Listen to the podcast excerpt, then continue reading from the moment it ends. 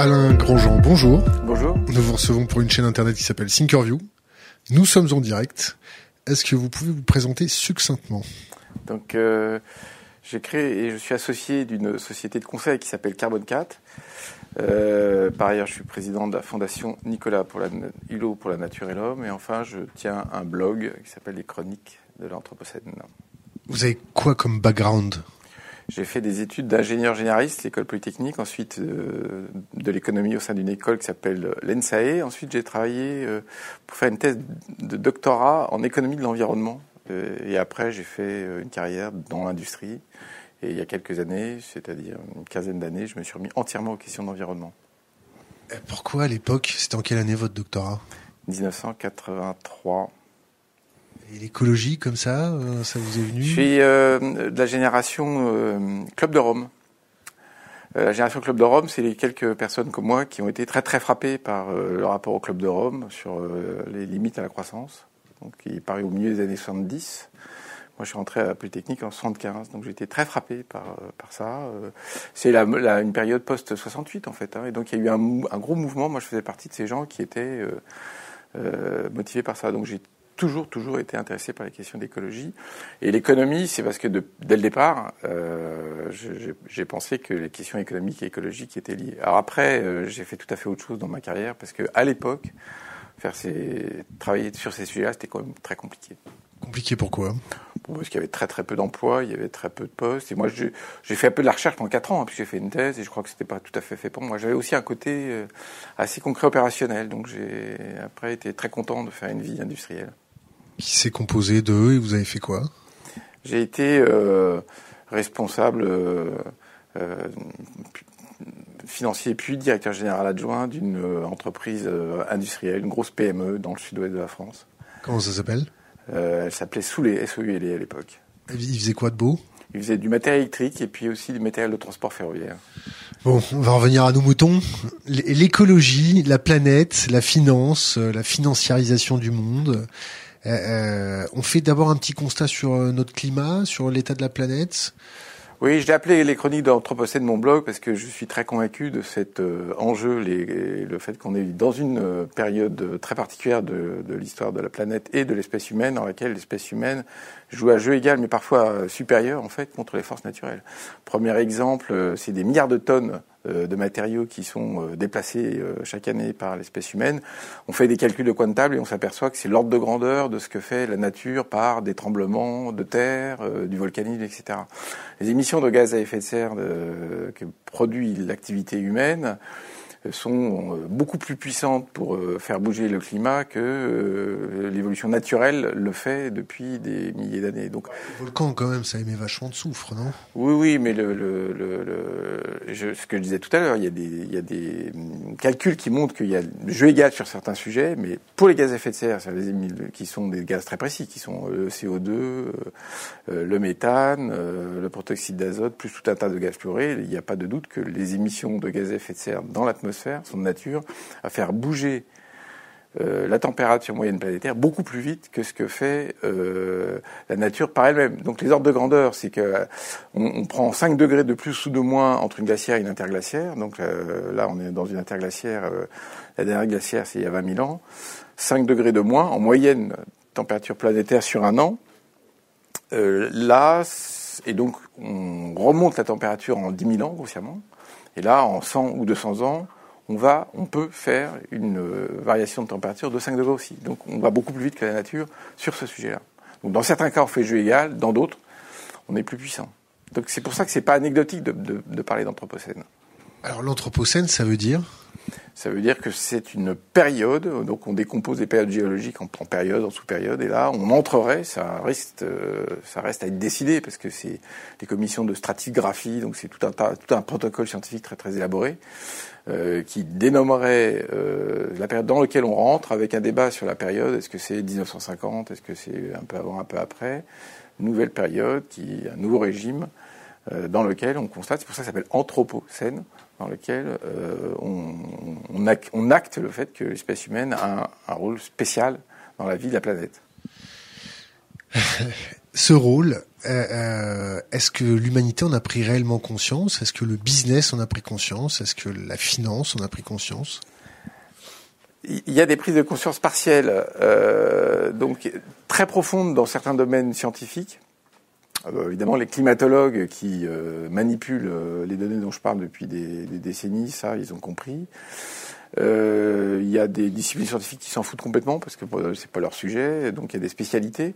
Après, au niveau de l'espèce humaine, dans son ensemble, on est très nombreux, donc je suis incapable de savoir ce que pense chacun de mes 8 milliards de, contemporains. Le business, ça dépend des coins. Euh, il y a des chefs d'entreprise qui ont un peu compris le truc, d'autres s'en foutent complètement. C'est très hétérogène. La réalité, c'est que c'est très hétérogène et globalement, collectivement, je pense qu'on est loin du compte si je dois euh, faire une réponse synthétique.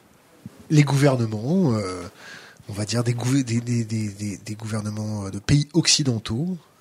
Ils, ils font quoi? Ils font de la procrastination, ils font du wishful thinking. Alors les gouvernements d'abord ils font, euh, ils font ils font ils font quoi? Ils sculptent de la fumée, ils brassent de l'air chaud, ils mangent des petits fours, ils font des petits sommets, ils convoquent euh, les climatologues anonymes pour prendre euh, des décisions. Ouais, donc sur le climat, parce qu'après il y a un, autre, un, énorme sujet qui s'appelle la biodiversité dont on parlera quand même deux minutes. À travers la pollution avant. Euh, ouais, enfin on parlera tout ça tout à l'heure, mais juste sur, sur le climat parce que là la documentation est assez claire. Ça fait 20-30 ans que les scientifiques du climat alerte sur le fait qu'il y a un vrai problème et qu'il faut s'en occuper. Deuxièmement, disent quelles sont les causes, et donc il n'y a pas tellement de débats scientifiques sur la question. Et de, dans ces décennies-là, on avance très très très très lentement. Or, c'est un sujet de bien commun, et donc le marché, l'activité décentralisée des acteurs économiques, elle seule, c'est sûr qu'elle ne euh, elle, peut pas le faire. Elle n'arrivera pas à résoudre le problème à elle seule. Donc on a besoin euh, de la puissance publique, et donc force est de constater que cette puissance publique a largement traîné pour prendre en, main ce problème. Cela étant, euh, et c'est pas une excuse, nous sommes en démocratie et j'ai quand même l'impression que dans des régimes démocratiques, les politiques sont à la remorque de l'opinion. J'ai quand même cette impression-là. Bah, ils sont à la remorque. Pourquoi? Parce qu'ils font, ils font des mesurettes. parce qu'ils doivent être élus. Et donc, si l'opinion euh, est, est, pas sensible au problème parce qu'elle met du temps à être sensible, le politique suit l'opinion. Et d'ailleurs, c'était pour parler entre, pour lire entre vos lignes, appelons un chat un chat. Appliquer des mesures drastiques pour sauver le, climat engagerait des répercussions sur les, les, les classes euh, moyennes, les classes sociales, euh, la population, qui les conduirait peut-être à être grognons face aux politiques qui les mettraient en place? Euh, C'est évident qu'il y a... C'est très trivial, mais est-ce que ça ressemble à ça? Non, non, mais ça c'est clair qu'il y a, il y a, il y a, il y a, ce, ce côté-là. Euh, il y a, il y a des, des gens comme Churchill qui ont promis euh, du sang, de les sueurs et des larmes, et ils ont réussi à faire bouger euh, leur... Euh, leur, économie de guerre. leur économie de guerre, parce que l'opinion était euh, totalement convaincue qu'il fallait y aller. Donc, le, euh, en matière de, de, de climat, j'ai l'impression que euh, il y a un frémissement de l'opinion en ce moment c'est pas juste les européennes, hein, c'est que j'ai des mouvements de jeunes très très forts. Je pense que c'est pas anecdotique et ça révèle bien le fait que là, euh, les, opinions sont en train de bouger. Il n'y a pas que du tout dans le domaine du climat. Dans les histoires, euh, par exemple, santé-environnement, les questions de, pollution diffuse, les questions de, de rapport à la santé. Euh, moi, je constate, parce que là j'ai un peu de recul et d'expérience, euh, je constate un, nouveau rapport de l'opinion euh, à la nourriture, un nouveau rapport aux risques sanitaires euh, et des choses qui permettent à des gouvernements de prendre des mesures un peu plus courageuses, disons le mot. Alors, on dit tout le temps, l'écologie, c'est un sport de bobo. C'est un sport de riche. c'est un sport de, de, de, celui qui peut s'acheter un petit peu de bio, qui peut... non? On les discrédite souvent comme ça.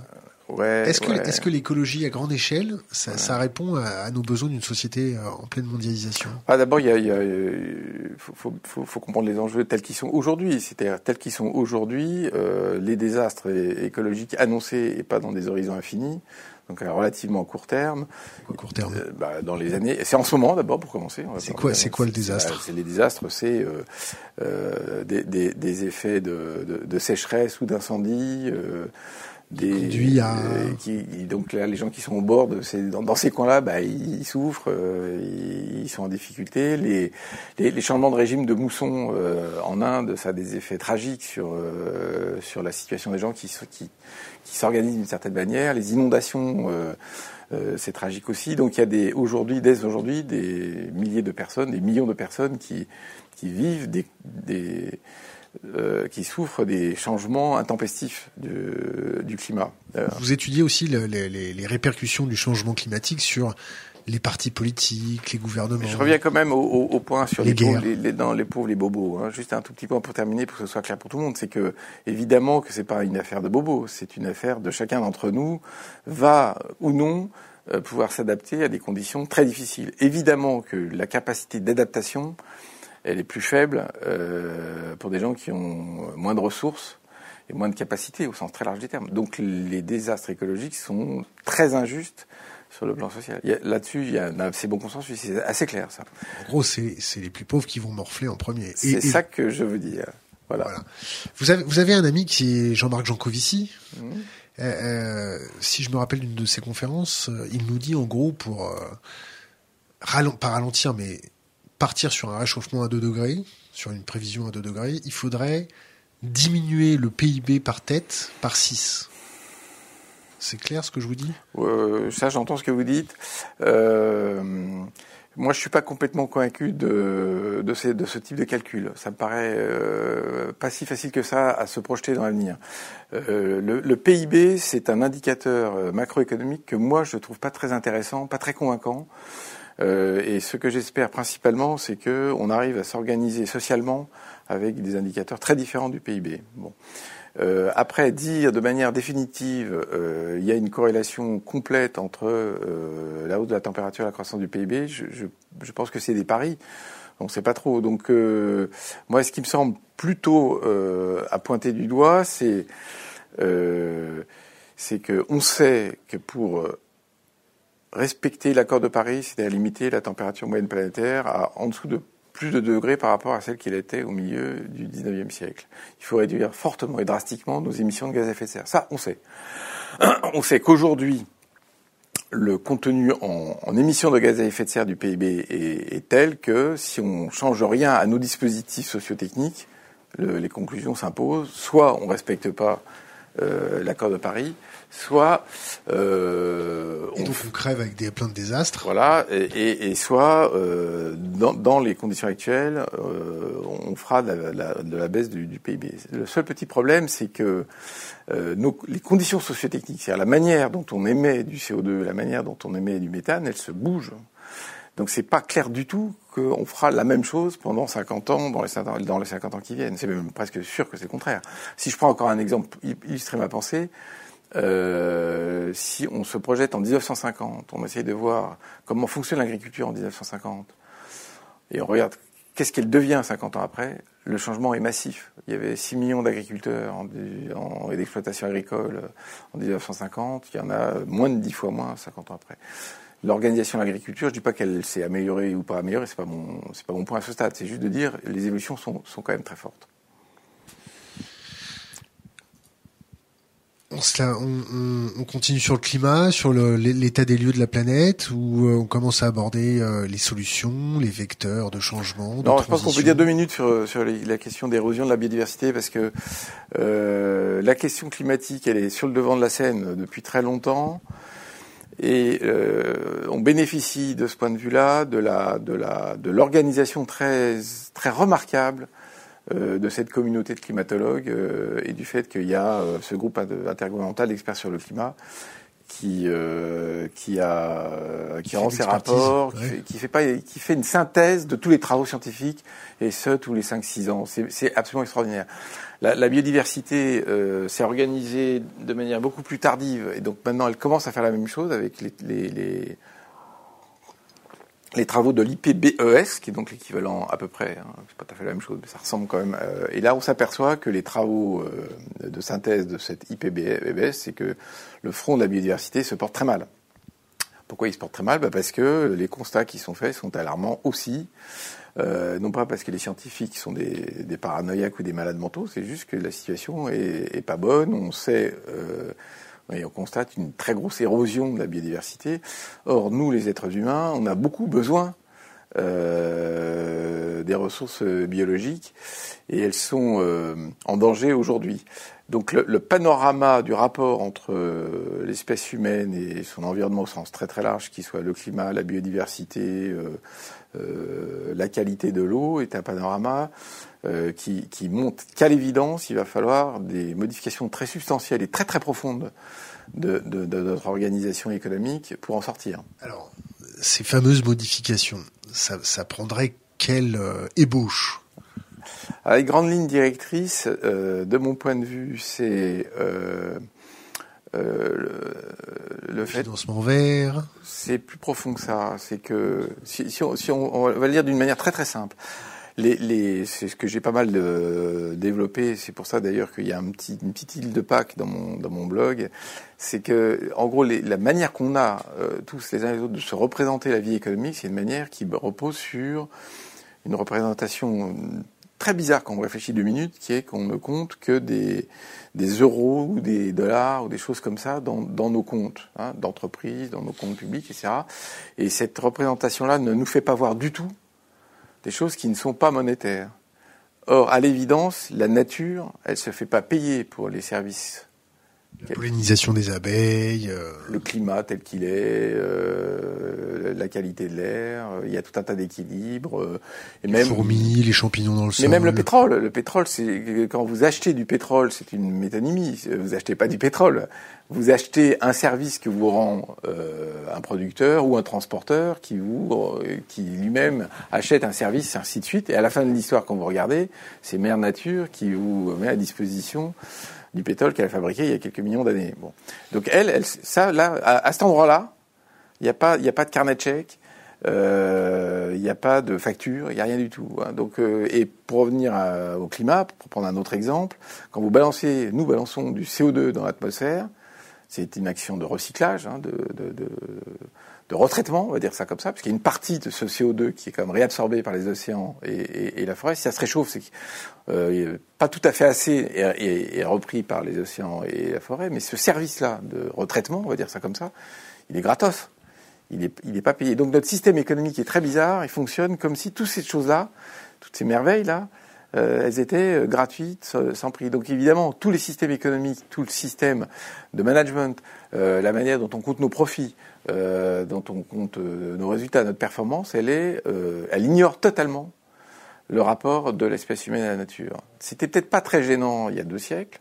C'était peut-être pas très gênant euh, il y a 50 ans. Aujourd'hui, ça devient une grave erreur. Donc la refonte de nos systèmes, elle commence déjà par ça. C'est compter vraiment autrement euh, pour euh, prendre des décisions qui, euh, qui ne sont pas des catastrophes euh, par rapport à cet enjeu naturel. On n'aura pas. Qui, qui, va faire ça? Qui va, va instaurer ça? C'est le pouvoir politique qui va le décider, l'imposer? C'est le pouvoir politique qui, qui, qui dirige? C'est l'opinion publique qui va le réclamer? Alors, modifier en substance et en profondeur euh, la manière dont on prend nos décisions économiques et dont on gère ça, ça va se faire par des mouvements d'ensemble. Et donc, je ne crois pas un instant à un Deus ex machina qui va dire ça y est, c'est comme ça qu'il faut faire, j'ai rêvé la vérité. Euh, mais je crois à, un, à des mécanismes progressifs euh, de, de, prise en considération de ces sujets. Alors, progressif, sur combien de temps? Alors, il faudrait aller très vite. Et je crois qu'on va pas aller aussi vite qu'il le faudrait. Donc c'est du wishful thinking, ce qu'on qu Non, parce que euh, il se passe pas rien. Ah, il se passe pas rien. Donc je, je, vais prendre un exemple pour être très concret, et puis après on en rediscutera parce qu'il y a plein d'autres exemples. Mais une manière de dire euh, je mets un prix à la nature qui, est, qui, qui s'intègre dans les comptes des acteurs, c'est cette fameuse histoire de taxe carbone. Donc là, qu'est-ce qu'on fait? On dit euh, j'émets un polluant, euh, je, je, dois payer un, quelque chose en contrepartie du fait que j'émets un polluant. Ça, ça s'appelle la taxe carbone. Donc il y a plein de mécanismes qui le font. Ils sont extra comptables parce que euh, faire de la réforme profonde de la comptabilité, ça va prendre un peu de temps. Mais c'est un sujet qui est débattu, qui est un sujet qui devient un sujet de société. Et la bonne nouvelle, je crois, des, dernières, des derniers mois, c'est qu'on se rend compte qu'on n'est pas à côté de la vie économique et sociale, mais on est bien dans la vie économique et sociale. Donc on commence à comprendre que c'est pas anecdotique, c'est-à-dire que on va mettre en place des dispositions qui changent un peu les équilibres euh, sociaux, qui changent euh, la manière que les uns et les autres vont avoir de vivre et de consommer. Et donc c'est en train de se faire. Euh, simplement peut-être pas assez vite, évidemment. c'est quoi vite? Bah vite, je vais prendre un exemple très concret. C'est demain en fait qu'il faut le faire. il faut le faire. Euh, je suis pas un dictateur tout puissant, donc euh, si on se dit on fait un truc euh, vite, fort, euh, et que euh, en, dans, dans, une démocratie, les, les, citoyens sont pas du tout d'accord, c'est compliqué. Il faut faire plus de propagande, il faut faire comme une propagande de guerre comme a fait Churchill, en, en identifiant les ennemis. Quels sont les réels ennemis? C'est le consommateur, c'est l'entreprise, c'est le pouvoir public? Euh, quel est l'ennemi? L'ennemi, c'est pour le climat, c'est les émissions de gaz à effet de serre. Oui, mais qui fait ça? Alors, on est tous co-responsables de ça. Euh, donc moi, dans le grand débat, c'est la faute au. Bon, si on prend les chaînes de valeur, on va dire euh, le, le, les énergies fossiles, le charbon, le pétrole, le gaz, il faut bien les extraire de terre. Et donc le grand coupable, c'est euh, l'extracteur. Donc là, on va faire de l'anti-extractivisme, on va dire. Il faut tirer à boulet rouge sur cette, cette, cette, ce maillon de la chaîne. Sauf que derrière les autres maillons, c'est que ces, ces ressources minières, elles sont transformées euh, transformer. Alors on va peut-être dire, dire ben non, non, en fait, le vrai coupable, c'est le gars qui fait la transformation. C'est le gars qui fait la raffinerie. Hein, parce que les chaînes ne sont pas toutes intégrées. Hein, donc les gens qui font de la mine ne font pas forcément tout. Et après, on va dire, ah ouais, mais attends, euh, non, non, il euh, y, y, a, du transport. Donc les vrais coupables, c'est les mecs qui, qui transportent. Mais après, euh, ah ouais, mais attends, le pétrole en question, si je prends que le pétrole, parce que j'ai dit, il y a charbon, gaz et pétrole. Mais si je prends le pétrole pour commencer, je ferai le charbon après. Le pétrole, euh, il, sert dans, des machines, euh, par exemple des bagnoles euh, ou, des avions. Euh, ou alors il sert pour faire du plastique.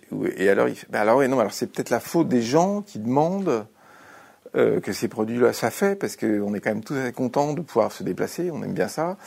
Et si je comprends un peu la situation sur l'aérien, il y a un peu de discussion à gauche à droite, mais les gens sont quand même très très contents de voler. Bon et parce qu'ils considèrent que c'est à droit, et puis en plus, ça a des avantages, euh, ça fait voir Interdire les vols intérieurs euh, domestiques euh. Pourquoi pas Mais ce que je veux dire, c'est que la, la, la, chasse aux coupables, moi, je, je, je, suis pas câblé comme ça. Je, je, je pense vraiment qu'il y a une, il y a une chaîne de responsabilité, euh, et, et je pense qu'il faut d'abord bien prendre en considération cette chaîne de responsabilité pour euh, savoir quelles sont les actions à mener euh, dans, dans l'ensemble de la chaîne. Donc, neutraliser la publicité, est-ce que ça en fait partie? Alors, je pense que là, clairement, euh, si on prend les, les histoires de voitures et le, le fait qu'aujourd'hui, euh, en France, le SUV euh, s'impose et donc nous fait reperdre une partie de la bataille qu'on avait commencé à gagner sur les émissions de gaz à effet de serre liées aux, voitures, là, c'est évident pour moi que la publicité a un rôle. Hein. Je dis pas que la publicité c'est le diable absolu et que du coup crac, euh, il faut, euh, faut s'interdire tout ça. Je dis juste la publicité a un rôle et juste euh, il serait de bon ton de commencer à être un peu transparent sur le fait que euh, vendre des SUV ça contribue massivement à aggraver le problème. On rajoute quelque chose sur le climat, on rajoute quelque chose sur les mesurettes, on rajoute quelque chose. Euh, ouais, on va rajouter deux trois trucs. C'est que tant que les intérêts des acteurs sont pas alignés du tout avec euh, les intérêts de la planète, on va avoir un problème de fond. Ouais. Et donc pour faire cet alignement d'intérêts, il va falloir qu'on mette en place des dispositifs à tous les étages euh, qui sont de nature à, à, faire cet alignement. Donc en gros, moi, si je voulais résumer ma pensée, je pense que les ceux qui me trouvent, qui me proposent des solutions uniques, j'ai trouvé la solution magique. Alors, par exemple, vous avez des économistes qui disent la solution magique, c'est la taxe carbone. On fait une taxe carbone mondiale, et puis, crac, on a résolu le problème. Je dis ça, vous êtes un tout petit peu optimiste, les enfants. Euh, ça va pas, ça va pas le faire comme ça. Pour quelle raison? Parce que il faudrait que cette taxe carbone soit à un prix tellement élevé qu'on aura euh, des manifs généralisés dans tous les pays du monde avant d'y arriver. Donc, donc c'est pas réaliste. Donc ça veut dire quoi? Ça veut dire que de mon point de vue à moi, il faut effectivement mettre un prix au carbone pour bien faire comprendre aux uns et aux autres qu'on ne peut pas continuer à émettre des gaz à effet de serre comme si de rien n'était.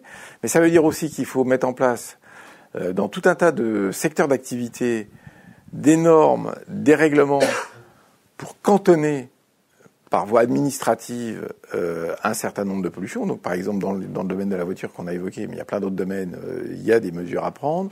Dans le domaine euh, du charbon, on s'en sortira pas tellement autrement que par euh, des actions administratives assez fortes euh, au fur et à mesure de, de déclassement de centrales au charbon.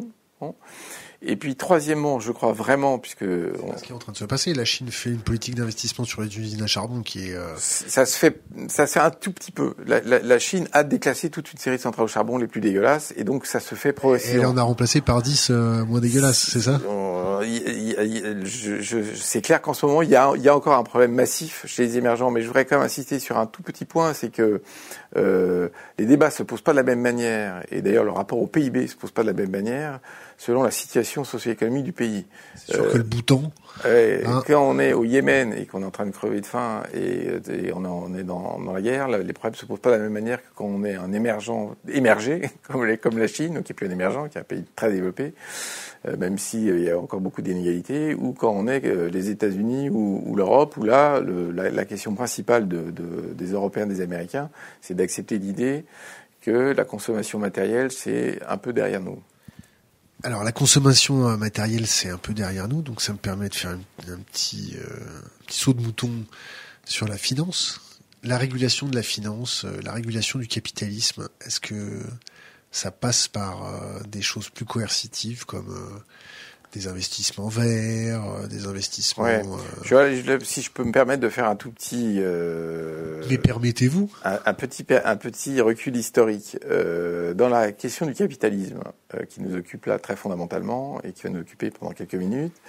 On a des, une histoire assez longue. Bon, alors si, je ne vais pas reprendre depuis euh, le début des temps. temps. On, on va pas la reprendre depuis le début des temps, mais si on la reprend tout simplement euh, 19e siècle, l'idéologie dominante, c'est quand même le scientisme, euh, Auguste Comte, elle a une très très grosse foi en la science, croisé avec une idéologie dominante, c'est que il faut laisser faire, laisser passer.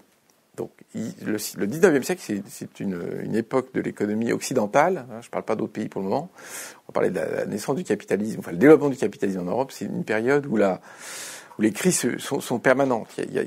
Mais l'idéologie dominante, c'est laisser passer, le marché se régule tout seul et euh, le bois mort, les entreprises qui sont pas bonnes vont, mourir et puis ça va redémarrer, etc. Et l'offre fait, fait, sa demande et donc tout ça, ça marche très bien. C'est théorisé, hein, pas mathématiquement, mais c'est théorisé. Arrive là-dessus euh, la Première Guerre, puis surtout la crise de 29. Et là, le, le retour à l'équipe se fait pas du tout. La crise s'enfonce, s'enfonce. Les banques euh, déposent le bilan et, et, et le, le, les États-Unis connaissent un niveau de chômage énorme. Cette crise-là traverse l'Europe. Et qu'est-ce qui se passe? Ben, Il y a des contre-réactions massives. Euh, et la guerre. Euh, avant la guerre, euh, avant la guerre, on va parler quand même deux minutes de ce qui se passe en Allemagne. Donc des régimes très autoritaires se mettent en œuvre et des, régimes autoritaires qui se mettent à raisonner pas du tout euh, selon les, codes libéraux. On va dire ça comme ça, pour être simple. Euh, L'Allemagne s'arme, se, réarme à toute vitesse, euh, fait marcher une forme de planche à billets par les bons travaux. Euh, c'est bien documenté, hein, ça c'est vraiment clair. Et avant de se réarmer, de créer les, les routes, les autoroutes, euh, le, je suis pas du tout en train de faire une ode euh, et de féliciter euh, le tyran qui était au pouvoir. Je suis juste surtout, en train de dire. Surtout les autoroutes, c'était pour faciliter le passage des blindés. Euh... Pas au début. Au début, il y a plein de travaux qui sont faits. Pour fidéliser le peuple. Pour mettre tout le monde au boulot. Et, et ça marche. Et donc, euh, ce que je veux dire par là, c'est que cette période-là est un peu euh, particulière parce qu'elle montre qu'une volonté politique forte permet de sortir d'une crise majeure. Bon, pendant ce temps-là, euh, le New Deal avec Roosevelt, c'est aussi une reprise en main du politique. Par de l'endettement, hein, je vous coupe. Pardon? Par de l'endettement, c'est-à-dire que les Allemands sont sortis de la crise, ou du moins ont comblé la crise, en faisant de l'endettement. Les Allemands ont un, marque qui est très peu euh, apprécié à, l'extérieur des frontières allemandes, et donc ils font ce qu'on appelle des bons de travaux, et donc en gros les, les, entrepreneurs allemands sont payés par des bons de travaux, donc une espèce de planche à billets interne, sauf que ces fameux bons de travaux sont réescomptables à la, Reich, à la Reichsbank, et donc ils peuvent valoir monnaie. Bon. Je rentre pas trop dans les détails, c'était surtout pour dire que très globalement, toute la période après la crise 29, c'est une période où les codes les raisonnements sont très différents de ceux qu'ils étaient pendant la période où on croyait euh, au, tout marché et au laisser-faire. Donc on a euh, ce cas allemand qui est, très très marquant, on va dire ça comme ça.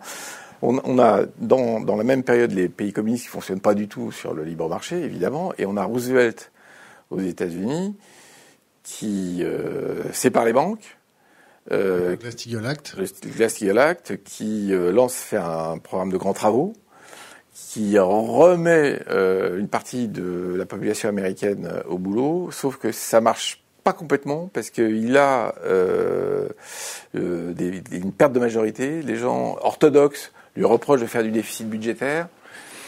Il calme son programme et du coup, ça se met à moins bien marcher qu'avant. Et ce qui sort définitivement les États-Unis de la crise, c'est la Deuxième Guerre mondiale et euh, l'industrie de l'armement, qui est d'abord au début euh, mis en place euh, pour aider euh, l'Angleterre et donc les Alliés, et qui ensuite se démultiplie massivement euh, au moment de Pearl Harbor, où là, euh, là l'industrie automobile est transformée, euh, pas, pas, entièrement, mais vraiment fortement en industrie guerre. Donc là, on a une, deuxième partie de la... Et donc, ce, ce moment de l'histoire fait que jusqu'aux années 70, on a des pays soit communistes, soit keynésiens, dit-on, c'est-à-dire assez dirigistes, et on a une période qui est sur le plan écologique, euh, pas très satisfaisante. bah, les 30 Glorieuses, c'était une période où on se continue à pas du tout s'intéresser. Euh, open bar. Voilà, c'est ça, c'est open bar. Bon. C'est votre génération un petit peu, non Un peu. Euh, moi, je suis né en 1955. Euh, bon, donc j'en ai bénéficié. C'est la génération des parents. Puis c'est une génération de reconstruction. C'est une génération, voilà, bon, avec des taux de croissance élevés, comme on, euh, comme, comme euh, presque comme ceux que connaît la Chine aujourd'hui. Mais ce que je veux dire, c'est que dans les grands, les grandes réflexions de régulation du capitalisme, cette période-là, qui est reconnue par certains comme étant une période, euh, si on oublie l'écologie, ce que certains font, euh, comme plutôt positive, euh, puisqu'il y a de la croissance, et donc la croissance c'est quand même euh, le baromètre de beaucoup de gens, euh, bah, c'est une période très dirigiste en fait. Hein. Et donc avec un plan et avec un système financier qui est ultra réglementé on oublie euh, tout ça à partir de, l'arrivée au pouvoir de Reagan et de Thatcher. Et là, on rentre depuis euh, les années 70. Donc là, c'est l'année où moi je deviens euh, jeune adulte, on va dire ça comme ça, euh, dans une période de, où la pensée dominante devient le libéralisme, devient le libre-échange. Et cette pensée dominante progressivement s'impose, et y compris dans la construction européenne et y compris euh, par la social-démocratie. Euh, donc l'ère Delors, euh, même l'ère Mitterrand finalement, euh, c'est des airs qui sont, qui on rentre dans l'idée que finalement il n'y a pas tellement d'alternatives. Hein, le fameux Tina de, de Thatcher, euh, c'est cette période-là, et évidemment c'est accéléré. Enfin, évidemment, c'est rien d'évident, mais il se trouve que c'est accéléré par la chute du mur de Berlin et l'effondrement de l'empire soviétique. Où là, le Tina, c'est, bah, vous voyez bien, euh, le seul truc qui marche, c'est l'économie de marché, le capitalisme tel qu'il est. Euh, les autres, là, ils se sont euh, plantés. Alors, maintenant. Ce qui était largement fou, ils se sont plantés parce qu'ils ont suivi l'industrie de guerre. Euh... Une vision euh, très naïve de, de l'histoire, mais c'est comme ça que c'était quand même. C'était fait à dessein, la vision très naïve, c'était pour présenter un joli petit conte pour enfants pour les petits professeurs d'économie. Ce qui est, ce qui est tout à fait certain, c'est que les, les think tanks très libéraux. les quoi Les think tanks.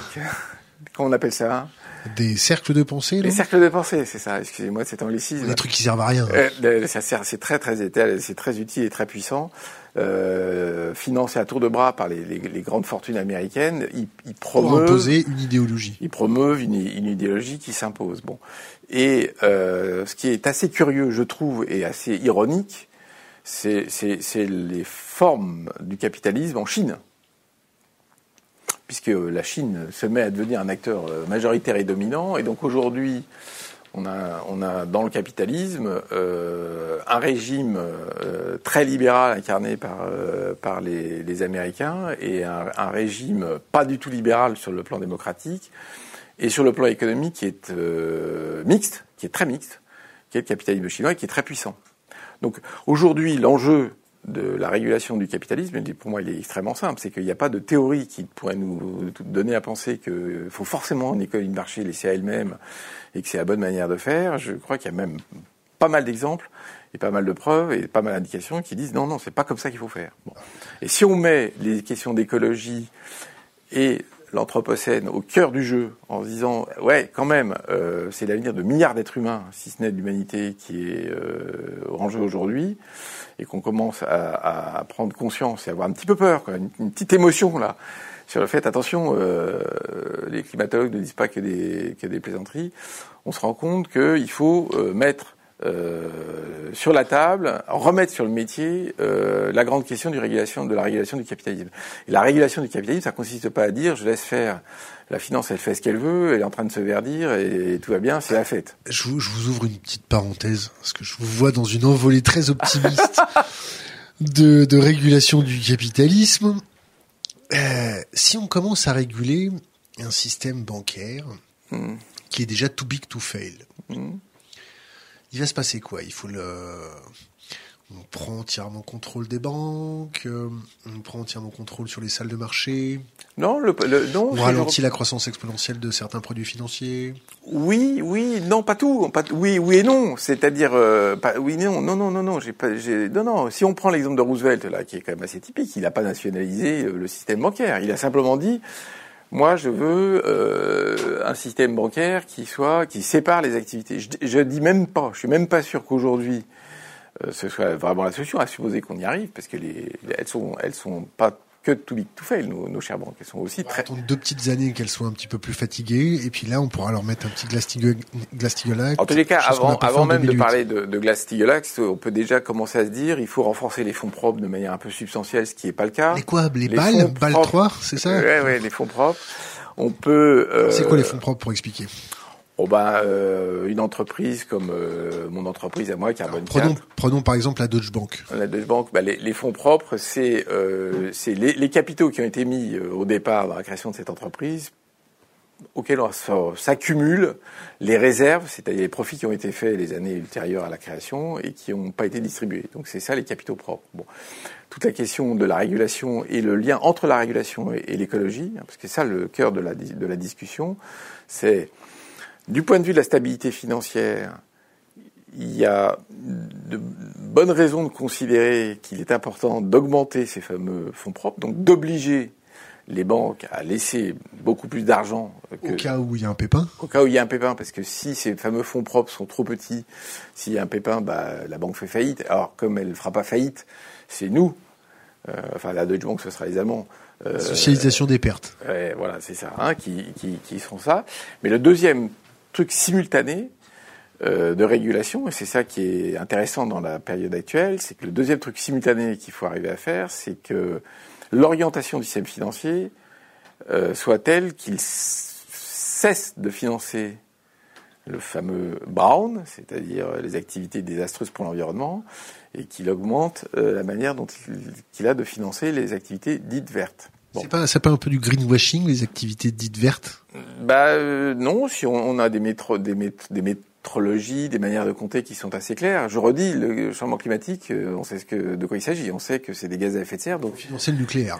J'ai pas dit ça. J'ai dit qu'il que, euh, il fallait que les les, les, il fallait organiser la double régulation, une régulation concernant la stabilité financière de sorte que ces activités financières ne nous pètent pas à la vous pouvez, vous pouvez, vous pouvez. Et sachant quand même petite parenthèse dans la parenthèse, je termine, je termine. Petite parenthèse dans la parenthèse, c'est que si elles nous pètent à la tronche, ces fameuses euh, banques, c'est très mauvais pour les questions d'écologie, parce que dans la période 2007, 2008, 2009, où ça a commencé à mal tourner. Les Grecs ont rasé toutes les forêts. Euh, c'est pas tellement que ça, c'est que euh, les États se retrouvent impécuniers, euh, le court terme devient euh, la priorité absolue de tout le monde parce qu'il faut, euh, il faut survivre, et, et, donc tout ce qui est à un horizon un peu plus long, donc typiquement nos sujets, passe complètement à l'as. Donc, donc la, la, les questions de stabilité financière sont quand même extrêmement importantes. Deuxièmement, et dans l'autre sens, Aujourd'hui, les... Je mets une parenthèse dans la parenthèse dans la parenthèse. Vous parlez de risque financier. Il y avait, il y avait notre, euh, notre, euh, j'arrive même pas à le prononcer, notre Emmanuel Macron, qui était à Genève, qui, qui, a alerté sur ce capitalisme qui allait nous, nous amener le chaos. Est-ce que vous voulez nous, nous, nous délayer un petit peu les, les, échelles de, de, de, de menaces que représente le système financier? Alors, on va, on va essayer de l'illustrer euh, euh, de manière un peu concrète, sans, sans faire voler les milliards. Euh, parce que les milliards là, ils sont, ils volent par milliers de milliards. Donc, euh, milliards. Ouais, en, en, en trilliards. En trillions, en trillions. Ils volent en trillions. Euh, mais sans les, sans les faire voler. Un trilliard, ça fait combien de milliards? Alors moi, je sais pas ce que c'est qu'un trilliard, mais un trillion, c'est un millier de milliards. Et donc, euh, c'est ces milliers de milliards qui volent dans les bilans des banques. La, la, la, la BNP, par exemple, pour prendre un exemple, son, son, le total de son bilan, c'est 2000 milliards d'euros. De, le PIB français Voilà, à peu près, mais simplement, elle, a, elle manipule beaucoup plus que ça dans les fameux produits dérivés qui sont... Effets de levier avec des effets de levier considérables. Bon. Et ça, c'est pas dans le bilan, mais ça, ça, ça pèse aussi assez lourd.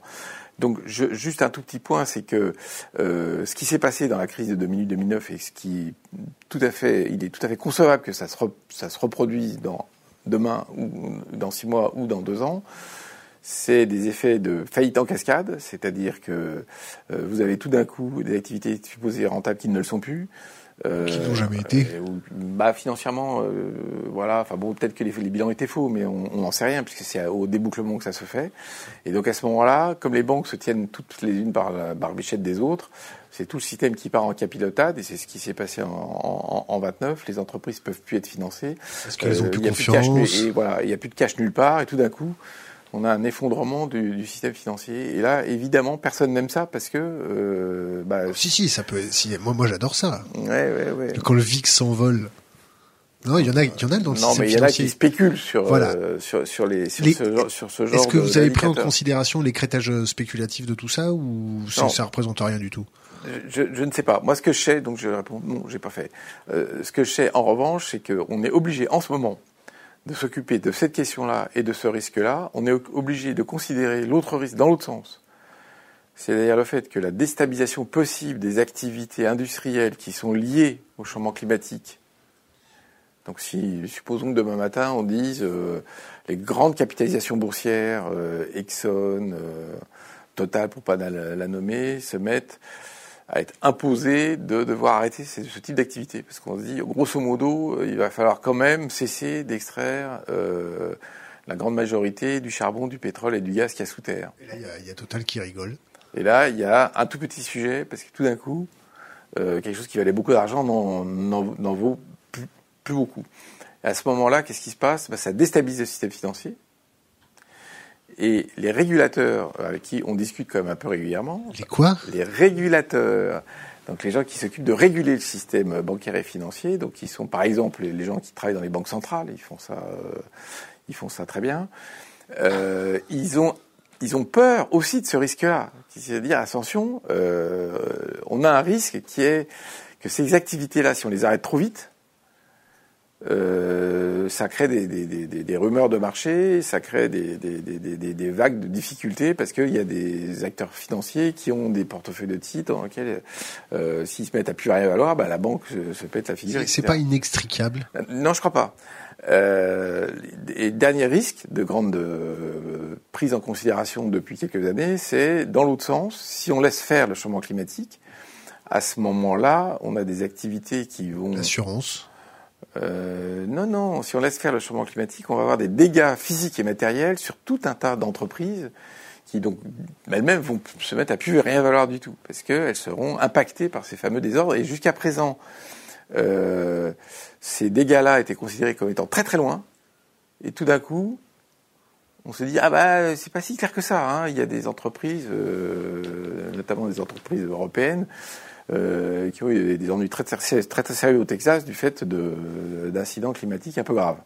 Donc, euh, aujourd'hui, le système financier, il est au carrefour de trois grandes crises possibles, qui sont la crise intrinsèque de l'instabilité financière, la crise qui serait, on va très vite dans la transition pour, pour euh, atteindre nos objectifs 1 degré 5 ou 2 degrés, où on laisse traîner le truc, mais là, c'est les incidents climatiques qui commencent à arriver. Donc, moi, mon sentiment très fort, c'est que ce petit milieu-là, qui était totalement indifférent à ce sujet il y a on va, on va le chiffrer, on va dater, euh, avant 2014, temps passe, hein, ça fait 5 ans, commence à se, à se dire, oulala, euh, faut vite se, mettre autour de la table pour commencer à, discuter de ça. C'est là où on en est. Hein. alors que le GIEC a, attiré notre attention sur tous ces sujets-là il y a quelques décennies. Le Club de Rome. Le Club de Rome sur le climat, ils n'étaient pas très précis. Le Club de Rome, et, par ailleurs, moi j'ai beaucoup les travaux du Club de Rome parce que c'est vraiment très innovant. C'est la première fois qu'on a des travaux systémiques euh, qui permettent de, mettre sur la table toute une série de problèmes qui sont les ressources, euh, la pollution, euh, la régulation globale. mais à l'époque, ça n'avait pas, ça avait pas valeur de, de, solidité scientifique comme ce que peut avoir comme valeur de solidité scientifique les rapports actuels du GIEC. Euh, on, était en train de vulgariser les, trillions de trilliards de milliards. Euh, euh, ça représente quoi? Faites-nous une petite métaphore autour de ça. Est-ce que bancaire C'est pas facile à. C'est pas facile à. Je sais pas faire ça. Je sais pas faire. Je, ne sais pas comment représenter des billets de milliards. Déjà, un milliard, je trouve c'est compliqué, sauf pour les milliardaires. Les milliardaires, je sais pas répondre. On va, on, va, on va se réouvrir une petite parenthèse le, monde politique est bien conscient de ça, non? Ils sont quand même bien informés, vous les informez correctement, ils ont des services qui les informent sur le risque bancaire, le risque climatique. Euh. Bon, pour, être tout à fait trivial, ils arrivent en partie euh, niveau 12 tout de suite. Ils ont un système financier qui est un système financier qui est très précaire, dans, qui évolue dans un système overstretch, hyper tendu, sur tout un tas de facteurs. Est-ce que vous pensez qu'on a un système politique qui a les épaules pour faire cette transition-là, ou simplement on continue de discuter sympa, le système financier va se se réguler auprès des régulateurs des banques centrales, les agences de notation vont continuer leur petit manège, euh, tout va bien se passer, et puis euh, on, va, enterrer votre génération. Oui, ok. Et puis on commencera à faire le boulot ou C'est gentil. La, la probabilité que les choses se passent tout seul et très bien est faible. Euh, elle est faible parce que euh, si je prends l'Europe, euh, qui est un système politique qui a une bonne sensibilité, je parle pas des, on va dire en, en non, pardon, je m'écris mal. Le système politique est, assis sur une région du monde, il y a 500 millions de personnes qui ont une sensibilité aux questions d'environnement, on va dire ça comme ça, qui n'est pas nulle et qui a un rapport à l'espace ou à l'infini qui est pas du tout le rapport américain-australien, ce qui est très très étonnant dans le système, euh, dans les représentations culturelles américaines ou australiennes, c'est des représentations de l'infini. C'est pas tout à fait par hasard que les, le transhumanisme et toutes, euh, toutes les, les idéologies qui, qui, qui, visent à nous dire mais il n'y a pas de limite. Si c'est la technologie vont nous sauver. Oui, ça c'est pas étonnant qu'elle qu'elle se développe dans des, dans des régions du monde de grandiosité, si j'ose euh, ce, terme. L'Europe, c'est pas le cas. L'Europe, c'est d'abord c'est des régions qui ont connu des guerres. Euh, c'est des, pays où la concentration euh, est, pas, celle de la, de la, Chine, enfin elle est quand même assez forte, les espaces sont limités, on n'a pas ce sentiment infini. Bon, malheureusement le système politique européen, il, est, il cafeté euh, sur des dogmes et sur des considérations euh, qui s'imposent aux uns et aux autres, qui empêchent euh, massivement euh, de donner un élan euh, rapide et, et, et, à la hauteur des, des, des, défis. Ça, ça me paraît vraiment assez clair.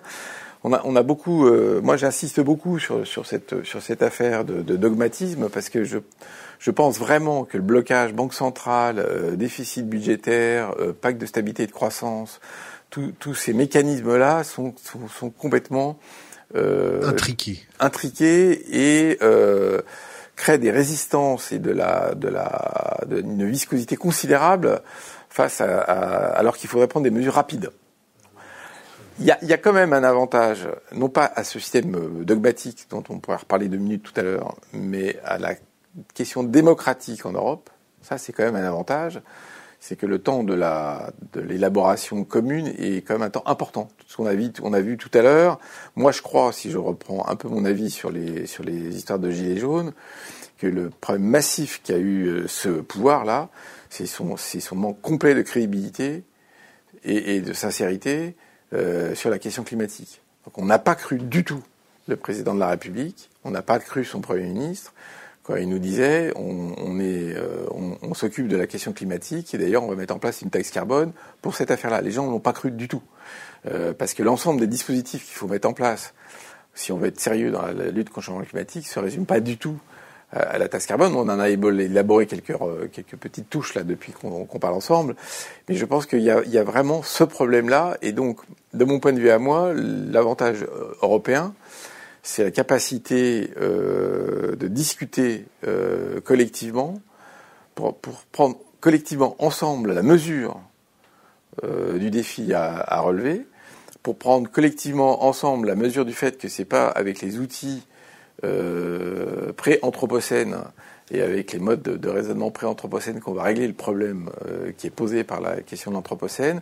Et je, moi, je suis pas du tout à l'aise avec l'idée que la solution c'est euh, en gros une dictature verte. On va, euh, comme il y a urgence, crac, euh, on va installer un pouvoir fort qui va, qui va, qui va régler le problème. Je suis pas à l'aise avec ça. Je, je, alors pour une raison assez simple et assez évidente. Ça risque de se faire tout seul, non? Non, non, je crois pas. Euh, je voudrais quand même développer si, l'argument. Si les fondamentaux non, non, de toute développer l'argument. se cassent la gueule, non, que se dégueule, ah, on va avoir quoi? Des, des, gouvernements un peu plus euh, fermes, non? Oui, je voudrais quand même, euh, je voudrais quand même avancer l'argument pour lequel je ne crois pas à cette affaire de, de dictature verte ou de, ou de despote éclairé.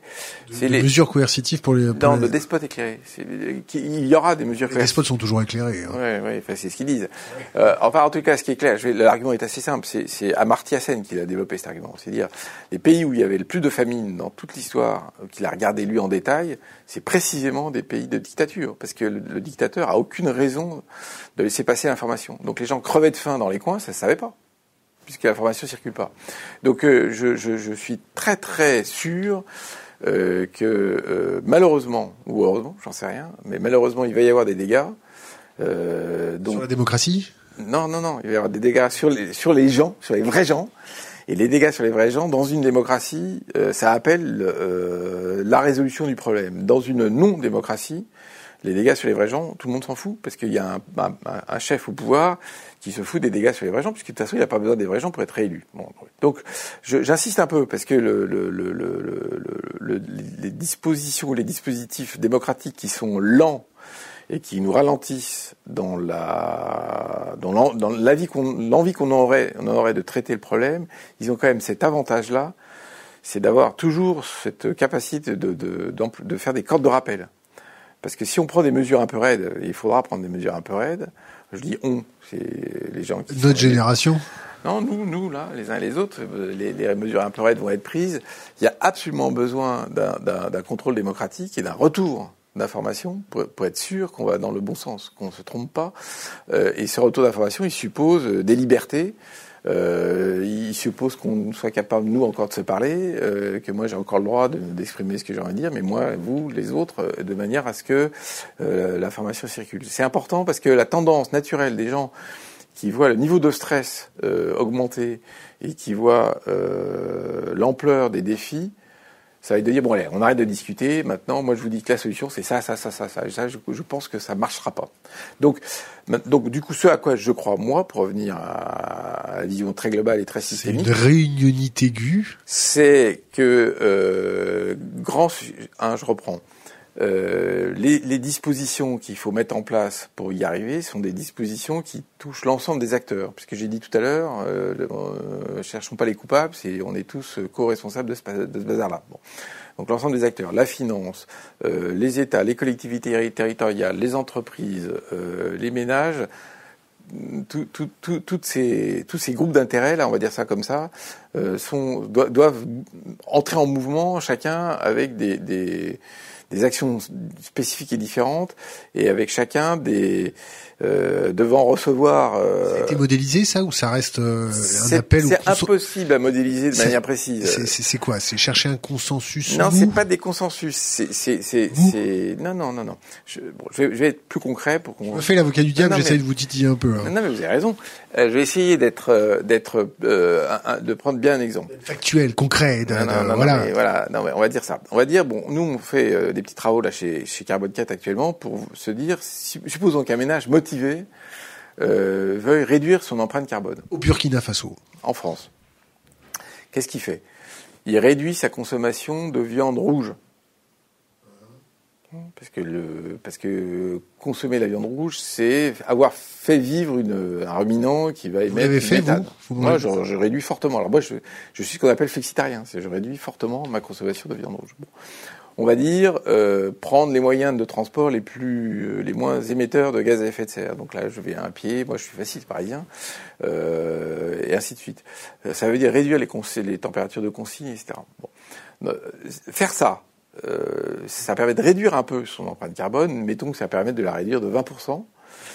Or, pour être neutre carbone, c'est-à-dire pour arriver euh, en 2050 à, aux, aux, objectifs qui sont les nôtres, c'est-à-dire la, zéro émission nette, neutralité carbone, il faut diviser au moins par 5 notre, ou 6 ou 7 notre, euh, notre empreinte carbone.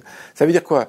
Ça veut dire qu'il va falloir jouer sur des leviers sur lesquels le, la, pure vertu ou, la, pure, envie de bien faire ne, ne fonctionne pas.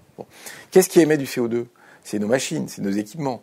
Euh, c'est les usines dans lesquelles ces machines, ces équipements sont fabriqués. C'est ça qui émet du CO2. Donc là, on voit bien, euh, et c'est l'organisation. C'est le fait que euh, si je suis à 30 km de Carpentras dans une maison mal isolée qui, qui chauffe au fioul, je peux être vertueux. Je suis quand même très embêté pour régler ce problème-là. Donc qu'est-ce qu'il va falloir que je fasse?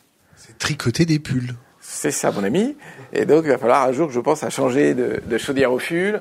Euh, il va falloir que je me dise, bah, ma maison, est-ce qu'il ne faut pas que je l'isole? Donc, il va falloir dépenser de l'argent, ce qu'on appelle euh, investir. Et il va falloir que les collectivités territoriales investissent. Il va falloir que les collectivités territoriales investissent dans des transports en, commun moins émetteurs de gaz à effet de serre. Il va falloir que les industries et les industriels émettent, euh, investissent pour faire des dispositifs et des machines qui émettent moins de CO2. Donc, euh, prenons l'exemple de la voiture, ça veut dire euh, passer des motorisations euh, actuelles qui sont très émettrices de CO2, puisque les bagnoles, ça roule euh, principalement au, au, fuel actuellement, un tout petit peu au, au, gaz. Enfin, comme en France, c'est essentiellement du fuel. Donc, faire des voitures qui, qui sont soit électriques, soit hydrogène, je sais pas quelle est la solution technologique qui va l'emporter à terme.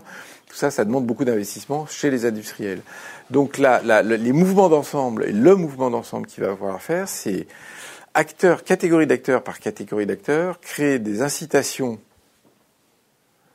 ou des interdictions ou des règlements. On y arrive. Qui sont de nature à ce que cet acteur-là, progressivement, sa fameuse empreinte carbone, elle, elle baisse. Est-ce qu'il faut interdire les fraises en hiver Je ne crois pas que ce soit la bonne solution. je crois pas. Je, je, y a, y a des secteurs, Internet, hein. non, non, mais il y a des, il y a des secteurs ou des, ou des cas de figure où l'interdiction fonctionne très bien. Si je prends un exemple très concret, euh, il y a un produit qui est très émetteur, de, qui est très réchauffant, dont le pouvoir de réchauffement est très élevé. Le méthane. Non, euh, c'est les HFC, donc c'est les hydrofluorocarbones, c'est les produits qui sont dans les frigos. Dans les frigos. Bon. Les acteurs de type euh, grande distribution, je vais pas faire la publicité pour les marques. On fait pas de pub pour les marques. Oh, donc euh, les grands les grands distributeurs mondiaux peuvent investir massivement aujourd'hui pour sortir de leur frigo dans lequel on va se servir du congé là, euh, tous ces dispositifs qui sont à base de, de gaz fluoré. Ils peuvent, ils peuvent le faire. Aujourd'hui, il y a toutes les solutions techniques. Ils sont peut-être pas en vie. Euh, bah, écoutez, là, justement, sur ce terrain-là, la question de l'envie se pose pas, à mon avis. On les taxe. Euh, non, là, c'est beaucoup plus radical. On annonce d'ores et déjà que ce sera interdit. Basta. Donc là, il y a des cas de figure, mais c'est la même, c'est en gros la même histoire que, que, que le, la couche de l'ozone. La couche de l'ozone, c'était des produits, c'était des CFC. Le trou de le l'ozone, pardon. Euh, c'était des produits de ce type, hein, c'était des fluorés euh, qui avaient, euh, par mécanisme chimique dans l'atmosphère, ils avaient l'inconvénient de faire ce fameux trou. Là, la taxe, tout ça, ça marche pas. C'est bouffe, j'interdis. Mais simplement, je me mets d'accord sur un calendrier parce que un peu comme le glyphosate. Voilà, euh, un peu, voilà, un peu comme ça. Bon, donc il y a ah. des cas de non, figure. mais le glyphosate, c'est pas un bon exemple. Non, mais on va, on va rester sur le climat de minutes. Donc il y a des cas de figure où la bonne solution euh, collective, c'est l'interdiction pure et dure. Euh, il y a des cas de figure, je vais prendre des cas un peu plus engageants. Euh, dans le domaine de, de la voiture, euh, faut dire, faut annoncer une date euh, le Brexit. On, annonce une date, mettons 2035, euh, 2040. Bon, on annonce une date, on dit à partir de là. climatique. Euh, non, non, on annonce qu'il y aura, on n'aura plus le droit de commercialiser des voitures de, de avec des, des, équipements qui émettent du CO2. Bon, prenons un autre exemple très très concret. dans le domaine du logement, il y a encore 4 millions de chaudières au fioul en France. 4 millions de logements il faut annoncer tout simplement que à partir de telle date, terminé. Donc il y a des donc le, mélange. Alors les, économistes ils appellent, ça le, le polysémique, c'est un, truc très vilain en anglais, mais le mélange de politique publique qu'il faut faire pour résoudre notre problème, il n'est pas inaccessible. Je, redis, je ne crois pas euh, qu'il s'agisse d'installer euh, un pouvoir autoritaire pour les raisons que j'ai évoquées tout à l'heure, qui me paraissent très très fondamentales. Euh, deux, je ne crois pas à une solution unique de type on met une grande taxe carbone et ça règle tout le problème. Je ne crois pas un instant. Trois, je pense qu'il faut attaquer les sujets euh, secteur par secteur et acteur par acteur. Bon. Et donc pour venir à la finance, pas un blitzkrieg, euh, un blitzkrieg euh, sur l'écologie. Je crois pas, non. Et euh, je crois pas parce que ça marchera pas. Et donc je, je, moi je suis trop convaincu de la nécessité de pas échouer pour, prendre des paris, euh, je tente comme ça, puis on verra bien. Bah non, on verra pas bien. Et donc, je, reviens à un point clé, c'est que euh, pour faire ça, euh, et, je reviens à ce que je disais sur l'Europe, il faut impérativement que les dispositifs européens cessent de nous bloquer euh, dans une idéologie totalement mortifère, dans laquelle, pour des raisons qui sont qui datent des années 80, parce que ces fameux traités européens, ils ont été fabriqués. Et je redis, hein, là, c'est pas un problème politique euh, gauche-droite, puisque la social-démocratie a été euh, très co-responsable de, de, de, ce truc-là. Hein.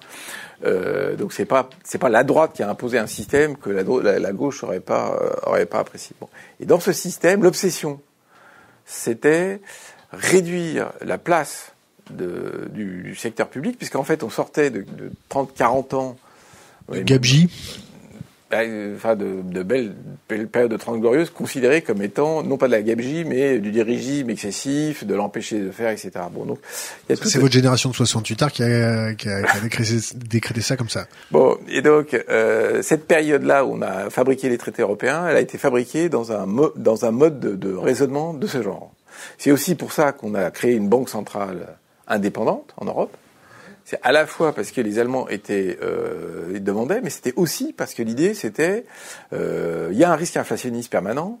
Euh, si l'État la planche à billets, euh, il va nous fabriquer de l'inflation et l'inflation c'est très mal. Ça c'était la pensée des années 80-90. Bon, donc je, je pense que c'est gravissime pour nos pour nos questions à nous, parce que évidemment dans tout ce que je viens de dire, j'ai besoin d'un État soit pas du tout un État dictatorial ni un État qui soit euh, qui impose euh, une vision euh, de manière verticale. J'ai pas besoin d'un État vertical, mais j'ai quand même besoin d'un État et de collectivités territoriales qui ont des ressources, des moyens, qui sont revalorisés dans l'idée que, alors si on emploie un vrai gros mot, c'est pas trop idiot de planifier le passage d'une économie totalement carboné à une économie un, décarbonée, deux, qui respecte la vie et, la biodiversité. Donc planifier, ça consiste pas à prendre sa calculette ou son tableur Excel pour dire tout ce qu'on va faire dans les dans les 20 ans euh, millimètre par,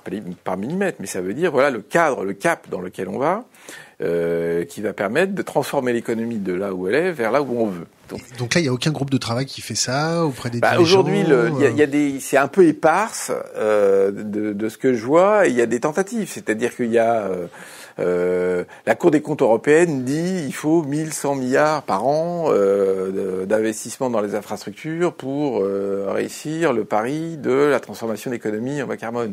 Il y a un think tank en France qui s'appelle I4CE, qui I4CE en français, ex-CDC Climat, qui fait pas mal de calculs pour dire il manque plusieurs dizaines de milliards par an au rendez-vous si on veut simplement suivre les trajectoires.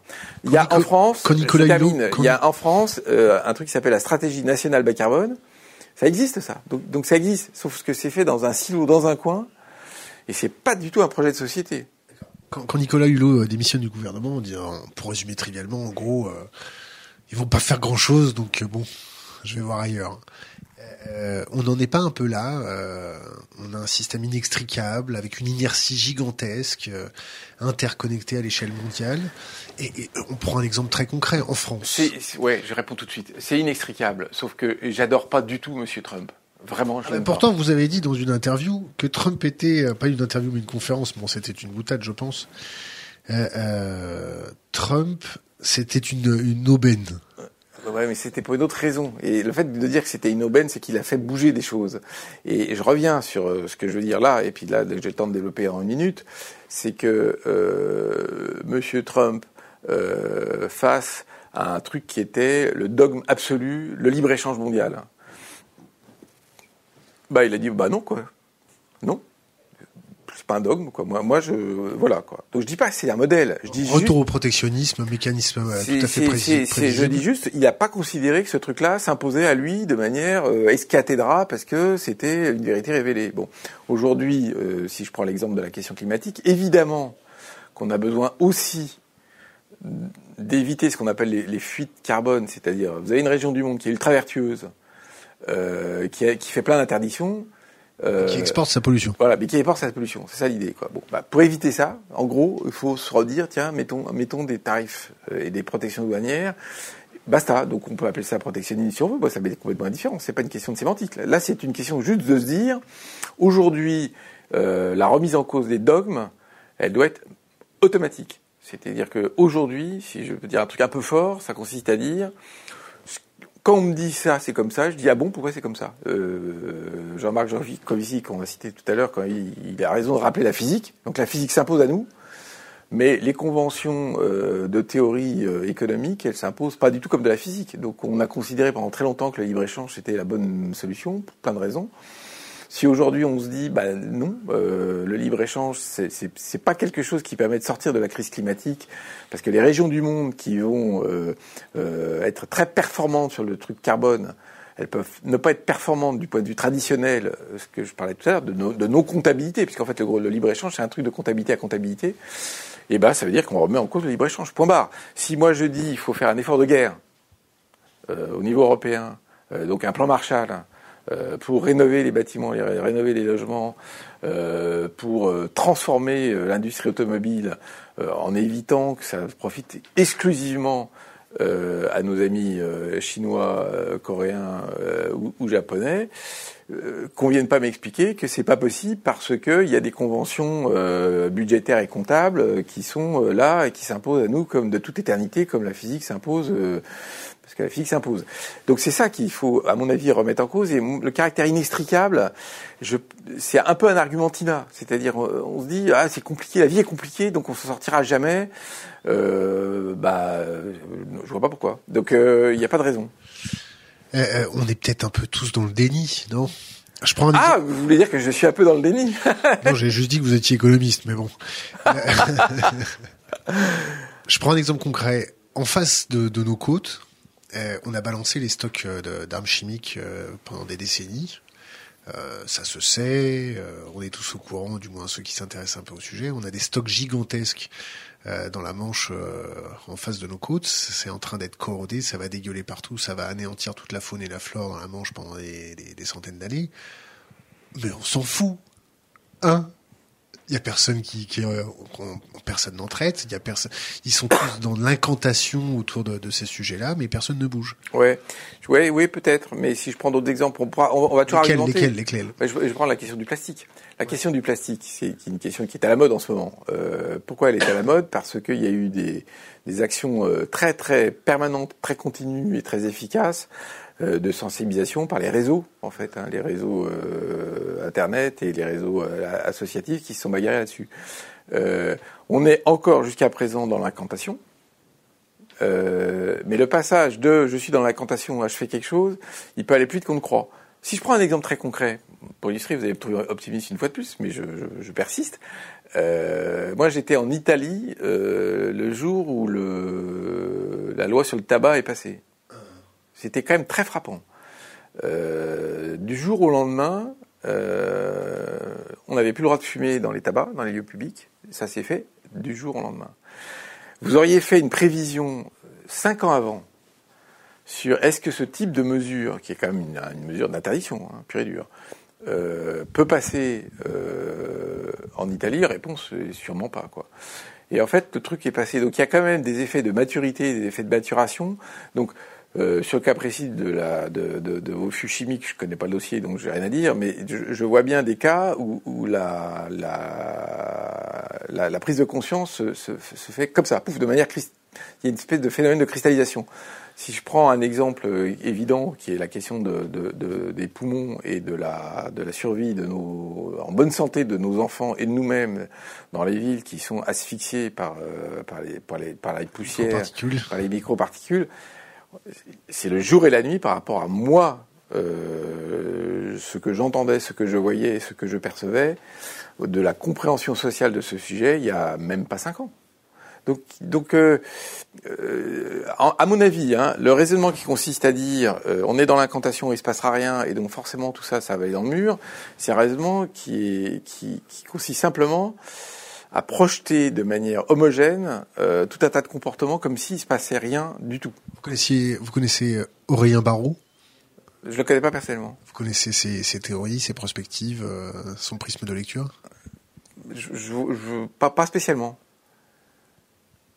Et non, pour savoir si vous le jugez comme un gourou euh, dictatorial euh, euh, vert, un khmer vert. Non, non, non. Ce que je vois, parce que je connais pas assez bien, ce que je vois, c'est qu'il y a évidemment toute une série de d'auteurs et de, de, de, de, penseurs qui, qui, qui, disent, qui affirment très fort qu'il faut prendre des mesures euh, fortes et radicales sur tous les plans de la vie, parce que c'est la seule manière de.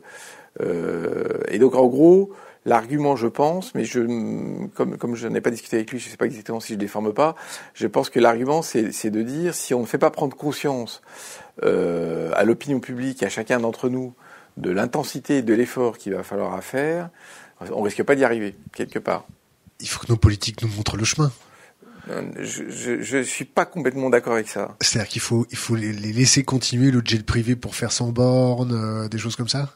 Non, vous avez raison de dire que euh, il y a des valeurs d'exemplarité. Donc là où moi je pense que la valeur d'exemplarité était, très frappante, c'est par exemple à Davos, quand euh, la Miss euh, a dit mais attendez ils arrivent euh, tous en jet et euh, ça, ça ça va pas Greta là elle a raison parce que c'est clair que c'est très très choquant euh, mais moi, pour moi, la valeur d'exemplarité, c'est plus fort que ça. C'est-à-dire que j'ai dit tout à l'heure, il y a les États, les collectivités territoriales, les entreprises et les ménages. Euh, je prends un exemple très très simple et très très concret. On a vraiment besoin que les écoles, dans lesquelles il y a nos enfants, euh, la nourriture soit de bonne qualité et, et que le goût soit restauré et que donc euh, oui ça coûte cher mais c'est mon débat budgétaire. On en parlera peut-être après si on a le temps. Et, deuxièmement euh, on a besoin que les gamins arrivent dans des écoles qui où le mode de, de, régulation de la température soit pas j'ouvre les fenêtres parce qu'il fait euh, une température insupportable parce que j'ai pas de thermostat parce que j'ai euh, un chauffage qui est complètement délabré et parce que j'ai mes, mes écoles sont, sont, sont, des, sont des passoires thermiques.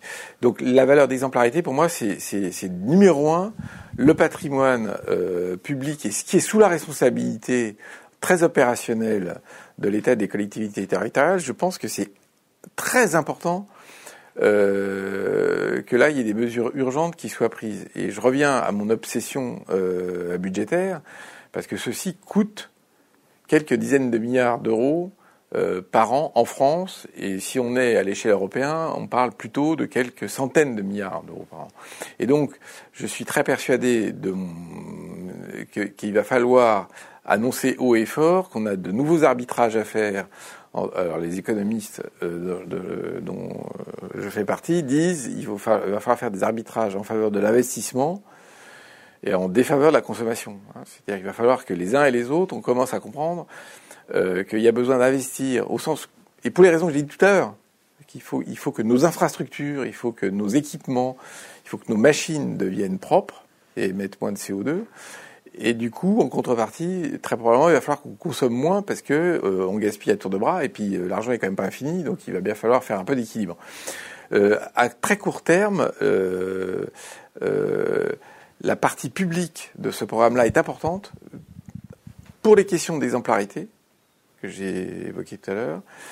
Et deuxièmement, elle a une deuxième grosse importance, c'est que il y a des actions qui seraient à la main des acteurs privés, que ce soit les entreprises ou les ménages, ou même des financiers, on en parlera encore tout à l'heure, mais que ces acteurs-là ne feront pas parce qu'ils les considèrent comme insuffisamment rentables. Donc, euh, quelle est l'incitation qu'a aujourd'hui un ménage à rénover son logement? Il va mettre 20 000 balles sur la table pour gagner... Euh, 20 000, pour récupérer ces 20 000 balles dans 30 ans. Voilà, c'est ça. Bon, il ne le fera pas. Donc, euh, donc je pense qu'il faut sortir de là, pas faire de la rénovation énergétique un totem absolu, mais, mais se dire il va falloir quand même inciter euh, et aider euh, le système. Donc, donc je maintiens, je persiste et je signe. Aujourd'hui, par rapport aux, aux 40 ou 50 ans de représentation collective que finalement le marché c'est vachement bien et que les années d'avant c'était vraiment moins bien parce qu'on était dans une économie dirigée, je pense qu'il faut tourner cette page et rentrer dans une nouvelle histoire dans laquelle on dit on a besoin euh, de vision, on a besoin de cap, et ça tombe bien parce que en fait on a de besoin long terme. de long terme, on a besoin d'un projet de société. Et évidemment, euh, pour que ça se soit euh, crédible, porté et euh, que ça fonctionne, il faut un gouvernement qui l'incarne et qui soit élu sur la base de quelque chose qui correspond à ça. Donc, petit coup de chance, il semblerait qu'au niveau européen, on ait un mouvement électoral qui aille plutôt dans le sens que je raconte, c'est-à-dire qu'on a l'impression, et j'espère que c'est pas un feu de un feu, paille. un feu de paille, que euh, les jeunes se rendent compte qu'ils ont une responsabilité, non pas de sauver le monde, mais d'aller voter, et, et, que ça crée des, des nouveaux équipes politiques qui font qu'on on peut bien espérer avoir euh, ce que je dis là, c'est-à-dire euh, la capacité de construire collectivement un projet de société dans lequel ce que je dis là est pris au sérieux. Et du coup, ça, ça permet de se décliner, et je reviens, puisque je le redis, euh, à la fois sur la remise en cause euh, de ces fameux dogmes budgétaires, euh, on n'a pas encore parlé de la dette publique, mais de tout ce qui tourne autour de, ces, de ce, de ce truc-là. À la fois, ça doit remettre en cause, dans les discussions avec le patronat, euh, en particulier avec le MEDEF et les organisations représentatives, euh, le, le, dogme du commerce euh, international, du, living play, du level playing field, l'idée que finalement le monde se porte beaucoup mieux si les règles du jeu sont les plus basses possibles et les, les bonnes pour tout le monde. Et ça remet en cause euh, euh, l'idée qu'on s'en sortira sans, sans, en simplifiant tout euh, et en enlevant normes et règlements qui sont des empêcheurs de tourner en rond. Non, non, c'est pas comme ça que ça se passe. Il faut remettre en cause euh, le libre échange au niveau mondial. Euh, il faut, on a besoin d'un État et d'une puissance publique qui annonce sa couleur. remettre en cause le libre échange à l'état mondial. On est en pleine guerre économique. Ben les Chinois sont à couteau tiré, les Américains sont à couteau tiré. Donc ça se fait. Ça se fait en guerre économique. Bah, ce que je disais tout à l'heure, la bonne nouvelle de l'histoire, c'est que le dogme est foutu en l'air, clairement. Donc, si l'Europe et les élites européennes euh, se mettent à, à se, à, à atterrir, elles, elles, vont bien voir que, euh, évidemment, qu'il faut leur mettre en cause. Il faut pas faire comme ça, il faut faire. Parce on n'a pas l'impression qu'ils atterrissent, ils se grattent beaucoup le nez, non? Question Internet. Euh, pour qui avez-vous voté aux dernières élections européennes? Ah ben je, ça, ça regarde personne. Je fais ce que je veux. Euh, question d'Internet. L'effondrement est-il une solution pour réduire nos impacts? Euh, Ça, c'est une question à laquelle je vais répondre. Ah bah. Monsieur choisit ses questions. oui, tout à fait. Euh, L'effondrement de quoi? L'effondrement, euh, alors je dirais un, l'effondrement économique, et puis petit deux, euh, alors, le tout petit effondrement euh, écologique. Ouais, alors si, On s'en fout, c'est pour dans 30 ans. Hein. Non, non, non, non. Euh, l'effondrement économique, j'ai répondu tout à l'heure. C'est-à-dire qu'une crise économique majeure, je, je crois que c'est pas une bonne solution. Euh, parce qu'en fait, l'histoire montre très clairement, euh, quand vous regardez les émissions de gaz à effet de serre, mais en fait, comme tout est corrélé, c'est assez fort, vous voyez que les crises euh, financières, les guerres, ont un petit effet, alors c'est dans l'autre sens, hein, elles ont un petit effet de, de, de, de décroissance, puisqu'en fait, elles ont un effet sur le PIB à, à l'époque, au moment où elles se produisent, mais sauf que l'histoire montre que ça repart juste après. Donc, Avec une hyperconsommation énergétique. Euh, voilà. On est toujours sorti des crises par une hyperconsommation énergétique. Et donc, euh, donc je crois pas qu'une crise, un peu cuit quand même. Hein. Euh, je crois pas qu'une crise financière, euh, elle, elle, elle est, il est très possible qu'elle arrive. Je, je crois pas du tout qu'une crise financière résout le problème parce que on va être tétanisé de trouille devant cette, cette crise financière. Ou on pourra pas partir sur une surconsommation énergétique derrière pour sortir de cette crise Bah, on verra par la surconsommation énergétique, on pourra en parler. Hein, mais on peut en parler tout de suite. Ouais, non, mais ok, il y a encore énormément de charbon. Donc euh, c'est ça le problème. Bah oui, on est bien d'accord. Est-ce qu'on va sortir avec la finance qui va sauver la planète, ou est-ce qu'on va sortir de cette crise en, en continuant comme en 40 est-ce qu'on va choisir le, chemin de la facilité? Non, mais donc j'ai répondu. Moi, je crois que, pour répondre à, à la question Internet, je ne crois pas qu'une crise économique financière standard soit de nature à résoudre quoi que ce soit, parce qu'elle va créer du stress, elle va créer euh, des réflexes pavloviens, et elle va pas être du tout de nature. ce que je propose hein, qui est de dire, euh, il y a tout un plan de bataille à mener, euh, c'est des choses qui sont réfléchies un peu. C'est pas des choses qu'on fait dans la panique généralisée. Donc je crois pas. Après, la, la deuxième question, c'est est-ce que l'effondrement total, ça résout le problème? Ben Alors c'est encore pire. Si on est à l'effondrement total, c'est qu'on n'a pas résolu le problème. Euh, autre question Internet. L'exploitation du gaz de schiste est-elle encore rentable financièrement parlant? Alors, je suis pas un spécialiste de ça. De, ce que j'ai compris et de ce que j'ai euh, pu percevoir de cette affaire de, gaz de schiste aux États-Unis, j'ai cru comprendre moi que ça n'a jamais été tellement rentable. Et euh, sur le plan strictement économique, hein, que, mais je ne suis pas un, spécialiste très profond de ça. Le seul truc que moi j'ai dit et qui m'a toujours paru assez évident, c'est que si vous croyez les uns et les autres euh, que le fait que le gaz de schiste soit pas rentable, ça empêche euh, l'extraction et la production du gaz de schiste, c'est que vous ne vivez pas dans le monde réel. Euh, le monde réel américain, c'est que si l'État américain et les dirigeants considèrent que c'est stratégique, ils, ils s'organiseront pour financer. Et même si on dit que l'Amérique est un pays libéral, euh, ouais, enfin, euh, pas tant que ça, quoi. Alors, autre question d'Internet, dans quel secteur faut-il investir pour réussir une transition écologique? Dans tous les secteurs d'activité. moi, je vais vous poser une question. Dans quel secteur faut-il investir pour réussir à faire un peu de pognon? Dans tous les secteurs d'activité. je suis pas conseiller en patrimoine, hein, faites ce que vous voulez de votre argent. Euh, en revanche, non, c'est une question importante. On a travaillé sur euh, ce que serait une France zéro émission nette 2050 pendant quelques mois. Et, ce qui est apparent évident, c'est que euh, tous les secteurs d'activité sont appelés à évoluer et de manière assez massive. Et, ceci a un rapport avec cela, c'est-à-dire qu'on a dit tout à l'heure que le, le, trou de l'ozone été résolu par euh, l'éradication des, des là, les, les, les, les, gaz furés. Finalement, c'est une grande victoire euh, écologique, mais sur un problème qui était infiniment plus simple, qui était j'avais un un coupable, il fallait que je l'éradique et on a fait un accord international. C'était une belle réussite quand même. Mais là, c'est beaucoup plus compliqué. Tous les secteurs d'activité sont concernés, le transport, l'industrie, le, bâtiment, euh, l'agriculture, la forêt est concerné aussi par la question. on va privatiser l'ONF, c'est bien. Oui, je suis pas sûr que ce soit une solution au problème. euh, autre question d'internet. Euh, alors, que pensez-vous de la théorie de l'effondrement? On en a parlé. Plafonner les fortunes pour éviter toute inégalité économique, est-ce réaliste?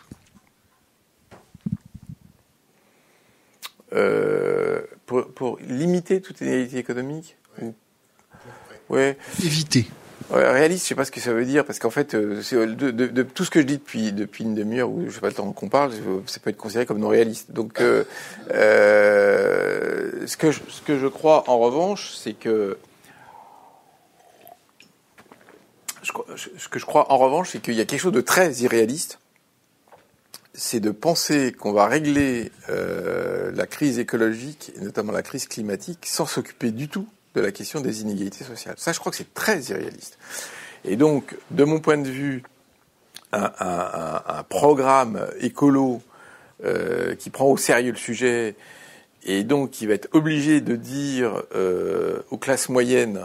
Euh, On va vous serrer le kiki ça va être un petit peu plus compliqué euh, maintenant. Vous inquiétez pas, ça va passer, mais ça va faire mal. Voilà, je, je, je crois que c'est un peu obligatoire de, de, de, de, traiter cette question. Alors, je, je vais le reformuler encore autrement, parce qu'après, en termes de solution, est-ce que c'est euh, euh, plafonner euh, bah, de manière radicale euh, les patrimoines. Enfin, les, donc en gros, ça veut rien dire faire un ISF qui est 100% au-delà d'un certain niveau. Ça, je, je pense c'est un tout petit peu excessif. Je suis pas sûr qu'on ait besoin de ça. Euh, je, je suis pas sûr parce que le sentiment d'égalité, le sentiment d'inégalité, c'est un truc un tout petit peu fin, un peu délicat. Et je ne pense pas que ça se traite de manière aussi grossière que ça. Maintenant, euh, je reviens à l'histoire de la taxe carbone, parce qu'on m'a souvent dit, la taxe carbone, c'est un truc injuste. Et donc, il faut trouver un dispositif, soit, soit, pas faire de taxe carbone, soit faire un truc euh, qui... Bon, je réponds souvent à ça, euh, même toujours. Euh, un instrument fiscal, il a un objectif. Donc, l'objectif de l'instrument fiscal qui s'appelle taxe carbone, c'est d'inciter les gens à moins émettre de CO2 et c'est d'inciter l'industrie à fabriquer des solutions moins carbonées. Bon. Si le sentiment global, collectif, démocratique, c'est que la société est du coup insupportablement inégalitaire, parce que ça, c'est on rajoute un impôt indirect dans un dispositif quelconque. À ce moment-là, il faut mobiliser d'autres instruments fiscaux, donc euh, l'impôt sur le revenu, euh, l'impôt sur la fortune. Donc il faut, il faut faire bouger les lignes de sorte que l'équilibre soit, soit, soit, soit, soit rétabli. Autre question d'Internet, les marchés financiers sont-ils en mesure de survivre à une décroissance? Euh, les marchés financiers sont, euh, ils peuvent, comme j'ai dit tout à l'heure, euh, prendre un, pet au casque très vite.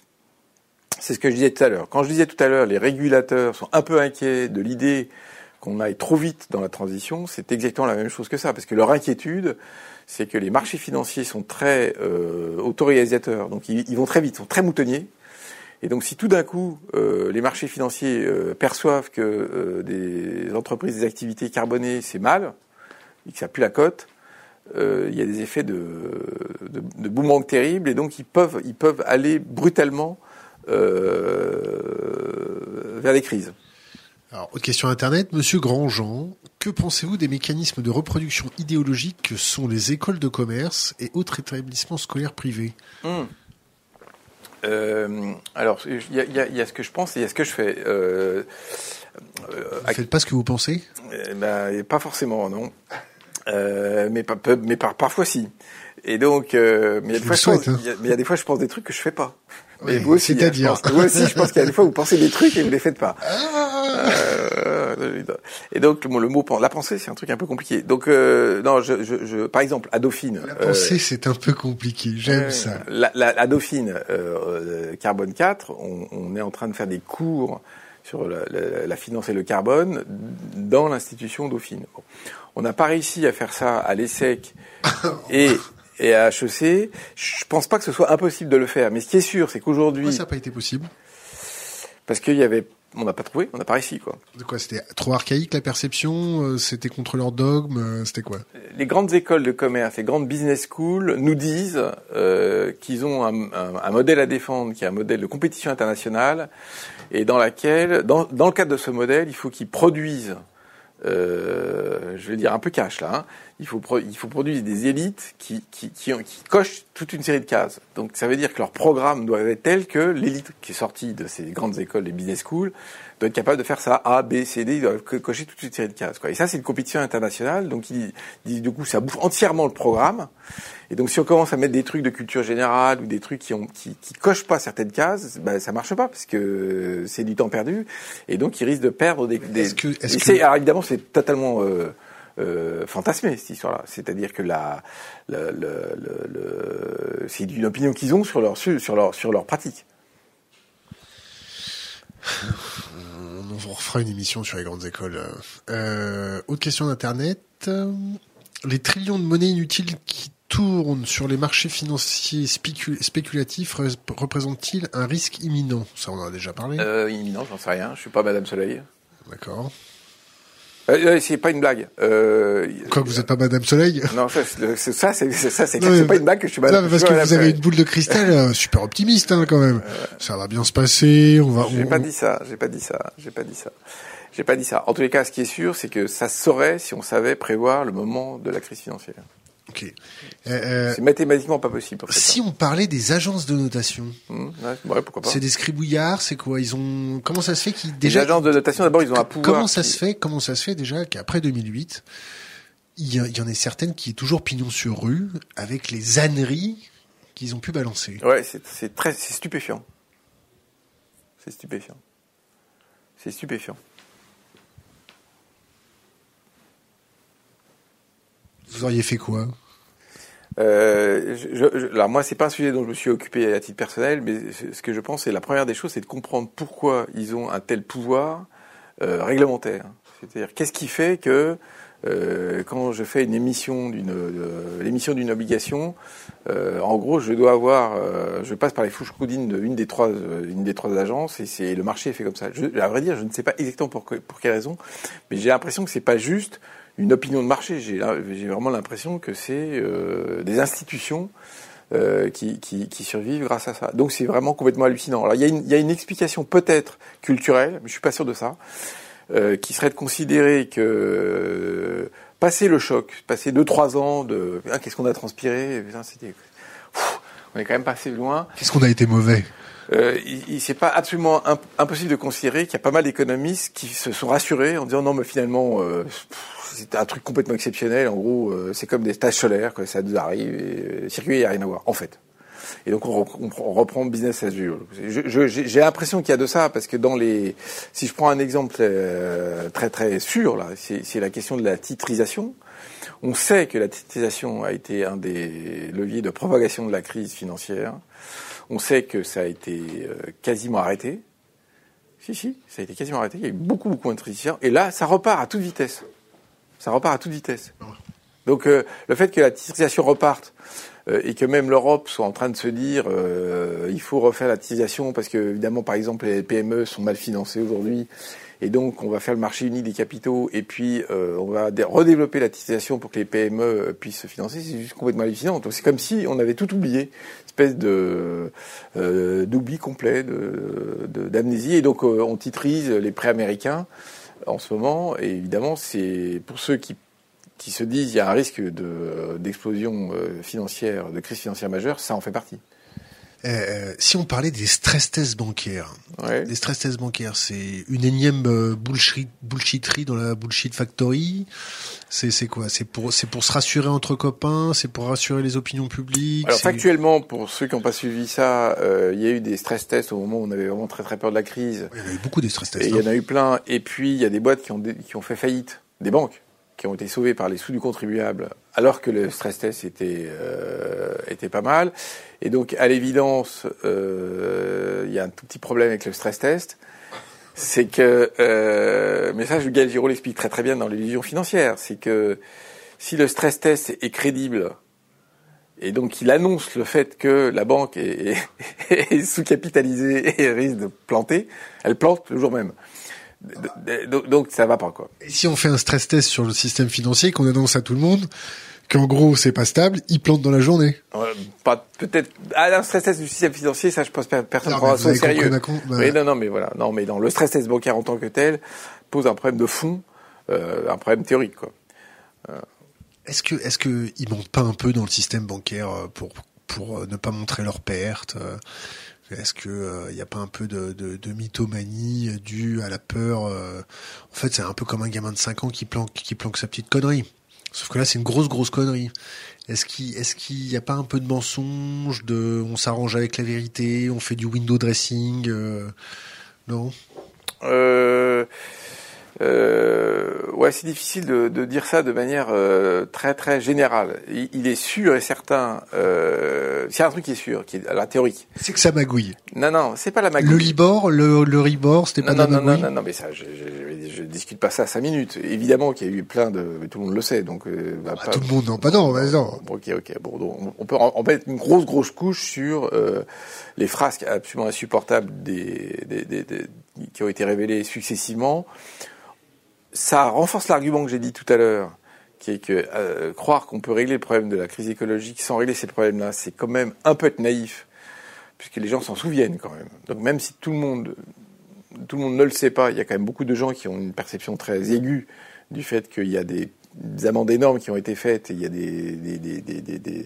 des dérives complètes qui ont été faites. Je pense qu'il y a une perception un peu diffuse de l'opinion euh, sur ces terrains-là quand même. De même qu'il y a une perception un peu diffuse que les pratiques d'évasion fiscale, d'optimisation fiscale des grands groupes, c'est quand même un petit problème. Bon. Alors maintenant, euh, savoir dire si aujourd'hui... Alors, deuxièmement, deuxièmement, un bilan bancaire ou un bilan d'une compagnie d'assurance, c'est vraiment pas une science exacte. Ça, c'est clair. Ça se maquille facilement bah, vous employez le terme que vous voulez, mais en tous les cas, l'appréciation de euh, les provisions sont suffisantes, euh, donc le bilan est sincère, c'est qu'il y a une très grosse marge d'appréciation. Bon. Et donc, dans le, dans le domaine de l'assurance, c'est très connu, ça je connais pas mal d'exemples, mais là je les donnerai pas, où euh, l'appréciation, l'appréciation, euh, puisque le métier d'assurance, c'est de passer son temps à couvrir des risques. Et donc, qui sont euh, imprévisibles. Qui sont imprévisibles. Donc, ils font des calculs actuariels, ils font plein de trucs. C'est prévisible. Non, c'est pas prévisible de manière euh, déterministe, c'est prévisible de manière stochastique. Euh, autre question d'internet que je vais transformer. Euh, euh, donc la question initiale était avons-nous les capacités cognitives pour faire face à la mondialisation? Et je vais transformer cette question en, en, en la suivante est-ce que le monde financier, le monde politique a les capacités cognitives de faire face à la crise du réchauffement climatique, selon vous? Ouais, c'est une très bonne question. Euh, moi, ce que je crois, c'est que l'argument de la complexité, euh, qui est de dire le monde est complexe, donc ce que vous disiez tout à l'heure, c'est un bordel tellement euh, complexe qu'on va, on va, on va arriver à rien. Je, je pense que c'est euh, c'est pas un fait de nature. C'est-à-dire que euh, on a fabriqué de la complexité et ça a arrangé pas mal d'acteurs de fabriquer de la complexité. Et donc c'est vrai que j'aurais peut-être dû le dire ça tout à l'heure, j'y ai pas pensé. Mais, mais ce qui est sûr, c'est qu'un des gros avantages des dispositifs qui sont pas mondialisés, hyper-échangistes et tout est dans tout et réciproquement, c'est-à-dire d'avoir des trucs un tout petit peu plus structurés, c'est que c'est plus appréhendable et on arrive mieux à comprendre le, dispositif. Donc je crois que les, le, je vais prendre un exemple très concret pour me faire comprendre. Euh, au moment de la crise 2007-2008, la crise des subprimes, j'étais économiste, je le suis toujours. J'ai appris des trucs en termes d'information qui étaient vraiment pas du tout connus. Quoi bah, Par exemple, qu'il y avait des CDO au carré, il y avait des, il y avait des produits dérivés extrêmement compliqués, je ne savais pas. Et, et je savais surtout pas la quantité euh, invraisemblable de milliards qui traînaient dans ces trucs-là. Bon. Et donc la complexité euh, permet de, de, noyer le poisson sous un flot d'informations euh, considérable. Et, et, effectivement, je crois, c'est une très bonne question, parce que je, je pense que l'acte, euh, les actes politiques visant à simplifier un peu, sont de nature à nous aider dans cette euh, sursaturation et dans cette euh, inaccessibilité cognitive. Maintenant, l'autre argument qui est on a on est dépassé par le réchauffement climatique, donc nos capacités cognitives ne permettent pas d'y faire face. Ça, je suis pas sûr.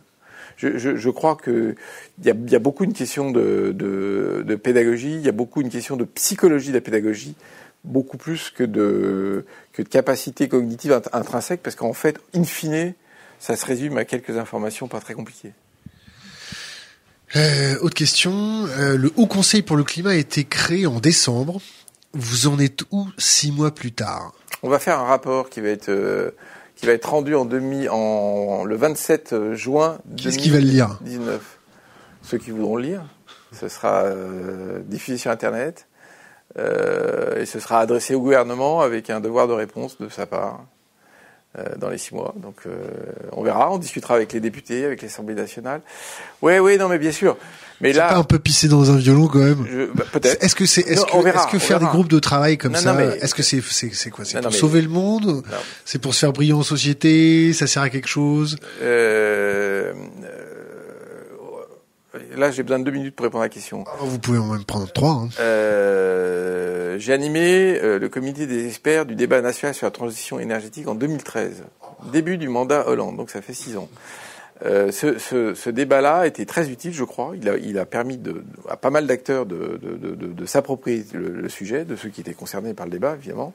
Et il a, il a été préparatoire de la loi de transition énergétique, qui est une loi très importante dans le, cadre euh, français. Qui, qui, pas du tout des anecdotes. Euh, cette loi instaure des budgets carbone à l'anglaise les budgets carbone anglais, ça veut dire en gros, on fait ce que j'ai dit, j'ai parlé tout à l'heure de la stratégie nationale bas carbone, donc le fait qu'on se donne des objectifs par période sur la réduction des émissions de gaz à effet de serre de la France. C'est pas anecdotique parce que si on se les donne, bah, ça donne quand même une orientation. C'est ce que j'ai dit tout à l'heure. Il faut pas avoir peur des gros mots. C'est une forme de planification. Évidemment que dès qu'on est en train de se dire ça, il faut qu'on ait euh, un vigie qui dit est-ce qu'ils sont tenus ou pas ces budgets et ce Vigie euh, a été, euh, là aussi on a copié les Anglais, parce que le dispositif existe comme ça. En Angleterre, ce Vigie, c'était le Climate Change Committee, le CCC. Le, dispositif anglais fonctionne, et il y a pas mal de preuves qui montrent que ça marche pas si mal. On parle que du Brexit, hein, mais euh, si on parle des questions de réduction des émissions de gaz à effet de serre en, anglais, en, Angleterre, c'est un des pays qui fonctionne le mieux. Ça, a vraiment fonctionné. Et, et, donc le Haut Conseil pour le climat, il a, c'est pas du tout une réponse aux gilets jaunes, c'est pas du tout une réponse à une crise politique quelconque. C'est une institution qui a été pensée, réfléchie il y a six ans, dont la première version euh, qui a été euh, installée par la loi de transition dont j'ai parlé, donc en 2015, n'a pas fonctionné parce que ce comité que vous connaissez pas, qui était un comité d'experts, il n'a pas été posé dans le débat, il n'a pas été installé, il a pas, on lui a pas donné de moyens, et du coup, il n'a rien fait. Donc la création du Haut Conseil pour le climat, c'est juste euh, la création d'une instance dont la vocation, la mission, c'est de dire au gouvernement, là, tu as fait le job, là, tu pas fait le job, là, tu nous as dit qu'il fallait faire telle politique, et ben, moi, je te dis que celle-là, elle n'a pas marché, celle-là, elle a marché. Donc, moi, je veux bien tout. C'est quoi vos moyens de pression? Bah, Nos moyens de pression, c'est que le gouvernement doit exprimer, euh, doit nous répondre et doit, il doit nous dire si on lui fait des recommandations, s'il ne les prend pas, pourquoi?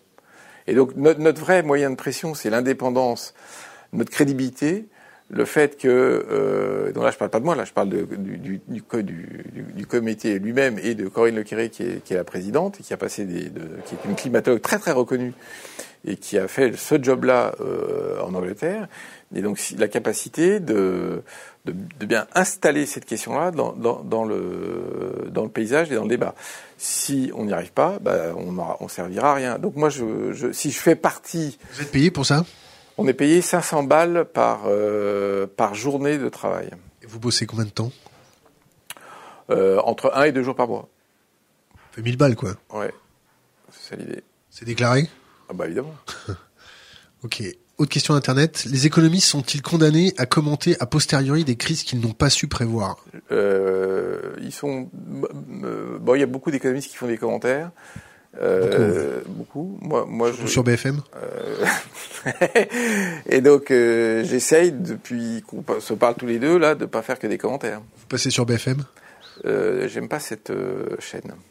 Bah pourquoi parce qu'il faut le temps de l'explication, le temps de l'argumentation. Et d'ailleurs, euh, c'est quand même une bonne, euh, un bon point euh, dont j'ai pas du tout parlé. Donc c'est pas mal qu'on en parle maintenant, mais c'est que il est, tout à fait vrai que dans la situation de stress actuelle, euh, dans le plan d'action général, avoir des médias qui font un job euh, un peu sérieux, de temps d'explication, euh, de temps d'argumentation et de temps de développement, c'est tout à fait fondamental, tout, comme il est tout à fait fondamental que dans les écoles, nos gamins euh, réapprennent euh, le culte de l'attention, de la concentration euh, soit pas soumis à ces tablettes numériques dès l'âge de 3 ans et demi, qui vont leur foutre en l'air le cerveau. Quoi. Donc évidemment que, que, que, les médias... Vous supputez, vous supputez sur le fait que les tablettes, parce que sinon on va avoir les, les, les fournisseurs de tablettes qui vont dire non, non, nos tablettes ça fout du non.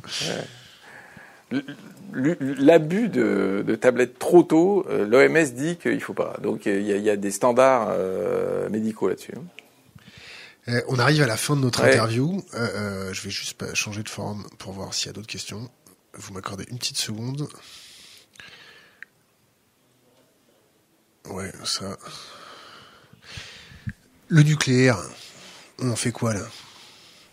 Bah, il y, a, y, a une, y a une loi qui, qui, qui est en cours de discussion sur euh, la durée à, partir de laquelle il faut le faire décroître. Ça, ça discute beaucoup l'écologie en fait. Hein. Ouais, ça discute beaucoup. Ouais. Mais là, en l'occurrence, le nucléaire, c'est un truc très controversé puisque évidemment, vous avez d'un côté euh, le fait qu'il émet euh, pas trop de CO2, donc c'est une manière de faire l'électricité qui émet pas trop de CO2, et d'autre part, il y a plein d'inconvénients. Bon. Donc il y a des arbitrages à, à, à, réaliser. Mais numéro deux, la raison pour laquelle moi sur le nucléaire je suis assez pragmatique quand même, euh, c'est que euh, euh, le remplacement dans une stratégie de lutte contre le changement climatique, euh, arrêter le nucléaire à l'instant T si c'est pour euh, le remplacer par des énergies fossiles, c'est une idée moyenne. Donc il faut trouver les bons calendriers, les bons pas de temps euh, qui permettent de faire une euh, sortie de sorte que on, on atteigne nos objectifs climatiques. C'est pas tout à fait évident. Euh, euh autre question d'internet est-ce que le RSE va va-t-elle sauver la planète La RSE. la RSE. Alors ça c'est la responsabilité sociale et environnementale. Donc c'est un mouvement qu'on voit beaucoup dans les entreprises avec des directeurs ou des directrices de la RSE dans les entreprises avec beaucoup de RSE washing, comme on a fait du greenwashing. Et donc, je ne veux pas dire du mal des, des, des, personnes qui sont en charge de ces boulots, parce que c'est un boulot très difficile en fait, puisque elles sont au cœur de, euh, de plein de contradictions dans l'entreprise.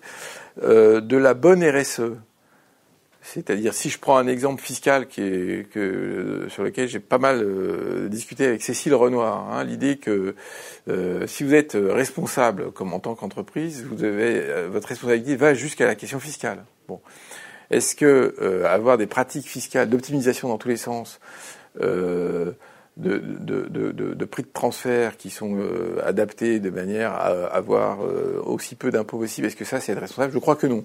Donc une bonne RSE qui, qui mettrait tous les gros sujets euh, de, responsabilité fiscale, euh, d'échelle de rémunération au sein d'entreprise, euh, de pratiques euh, insupportables au sein de, avec des, des, risques de souffrance au travail, je pense que ça c'est utile. Est-ce qu'aujourd'hui on fait ça? Bah, Je pense que ça dépend beaucoup des entreprises. Bon, Pierre Laroutourou, il vous a piqué votre idée que vous avez eue il y a dix ans alors, il a fait pire que ça. c'est que moi, on n'en a pas du tout parlé là, on aurait pu développer longtemps. C'est que euh, bon, ça fait très longtemps que je dis que la création monétaire c'est quelque chose qui existe, euh, qui est bien connu, bien compris, et donc il n'y a pas de raison que comme chaque année on, crée de la monnaie, il n'y a pas de raison que cette création monétaire soit pas utilisée à, à bonne fin et dans le euh, en la matière pour faire pour financer les investissements écologiques. Cette création monétaire se fait soit au niveau de la banque centrale, soit au niveau des banques secondaires.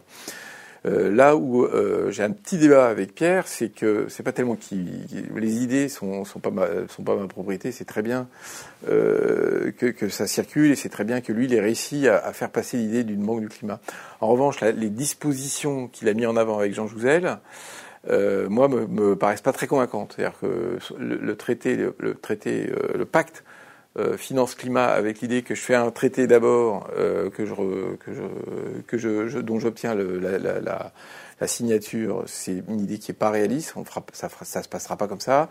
L'idée de faire une banque au niveau européen euh, on n'a pas besoin de créer une nouvelle banque parce qu'en fait euh, au niveau européen il y a la BEI qui fonctionne il y a la BERD et donc ce qu'on a surtout besoin c'est que ces banques orientent leur financement dans le sens, mais on en a parlé tout à l'heure, c'est ça dont on a besoin. Et troisièmement, les dispositifs de refinancement qu'il a, qu'il a, euh, qu'il a suggérés sont, sont pas complètement performants. Cela étant, c'est ce qu'il a fait très bien, je trouve, et très utile dans le débat public, c'est de mettre ce sujet sur la table, de manière à ce que ça devienne un objet de débat et qu'on puisse se dire bon c'est quoi les bons les bons euh, les bonnes organisations qui permettent que la création monétaire se mette au service du climat. Donc ça de ce point de vue-là c'est bien.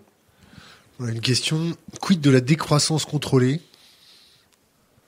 Je redis, moi, ce que j'ai dit tout à l'heure, je recommence. Le, PIB, pour moi, c'est pas un bon indicateur. Donc la décroissance du PIB, à, à vrai je m'en fous complètement. Ce qui m'intéresse, c'est euh, qu'on ait des dispositions, des systèmes d'incitation, des règles, des normes et, des mécanismes économiques qui font que les activités qui sont destructrices de l'environnement, on les fasse de moins en moins, et que les activités qui sont réparatrices, on les fasse de plus en plus. C'est ça qui est intéressant. Le PIB en tant qu'indicateur, c'est tellement mauvais euh, que ça nous amène nulle part. Décroissant ou croissant. Alors une question qui vient de la Réunion. Que pense-t-il de la propriété privée? N'est-ce pas l'unique solution pour la transition? Est-ce qu'il faut remettre en question le, droit à la propriété privée? Alors euh, ça c'est une très bonne question. Ma, ma, tendance euh, là là dedans c'est de dire qu'il faut remettre en question la culture idéologique selon laquelle la propriété privée est la solution à tous les problèmes. C'est ça le truc. Euh, il y a des communs. Il y a des sociétés qui vivaient très très bien avec des arrangements communautaires. Euh, c'est très connu après les travaux d'Elena Ostrom là-dessus. Et donc, euh, l'idée très générale qui consiste à dire la propriété privée est la solution à tous les problèmes. Et par exemple, il faut privatiser euh, les émissions de CO2 pour faire des marchés de quotas, parce que bon, tout ça, c'est des, des, idées bullshit. donc, je, je pense qu'il y a un travail théorique qui est en train de se faire, parce que il y a de plus en plus d'universitaires et de, de, penseurs et de gens qui réfléchissent à cette question-là, qui est donc euh, dans quel cas il faut euh, sortir de usus, abusus et fructus, euh, de, les, dogmes de la propriété privée. Après, je suis pas collectiviste. Et donc je ne crois pas que la solution soit de dire je reviens à une collectivisation intégrale. donc je pense qu'on va trouver des nouvelles modes, des nouveaux modes d'organisation communs. On arrive à, la fin de notre interview. Euh, on a pour tradition de, vous laisser donner un conseil pour les jeunes générations. Euh, une bouteille à la mer, quelque chose qui restera impérissable sur Internet. Impérissable, ça. Euh, les jeunes générations, moi, mon conseil principal, c'est faites tout ce qui est dans votre possible pour garder de l'autonomie intellectuelle et matérielle ne vous faites pas avoir par des dépendances quelles qu'elles soient. Euh, c'est pas que le monde sera plus dur demain qu'il l'est aujourd'hui, mais c'est que vous aurez besoin euh, de cette euh, de autonomie dans, dans, le monde de demain. Vous aurez besoin de l'autonomie intellectuelle pour pas prendre des vessies pour des lanternes. Euh, vous aurez besoin d'autonomie intellectuelle pour comprendre la complexité de ce monde, pour comprendre pourquoi il y a des gens qui pensent A, d'autres qui pensent B, et vous aurez besoin de l'autonomie matérielle qui consiste à ne pas être dépendant de surconsommation, d'addiction et de choses où peut-être quand même la vie demain sera sur ce plan-là un peu plus difficile qu'avant. Donc euh, moi je, je, dis ça tranquillement parce que c'est comme ça que j'ai élevé mes enfants. Non, non, je suis déjà vieux, non, mais j'ai élevé mes enfants dans cette, avec mon épouse dans, dans ce style-là, et j'ai des enfants dont j'ai pas le sentiment qui sont en train de faire une crise de tétanie euh, s'il n'y a pas euh, la tablette de quatrième génération, pardon, je reparle de tablette, euh, s'il n'y a pas le dernier gadget à la mode euh, à la main. Voilà. Alain Grandjean, merci. Merci beaucoup à vous.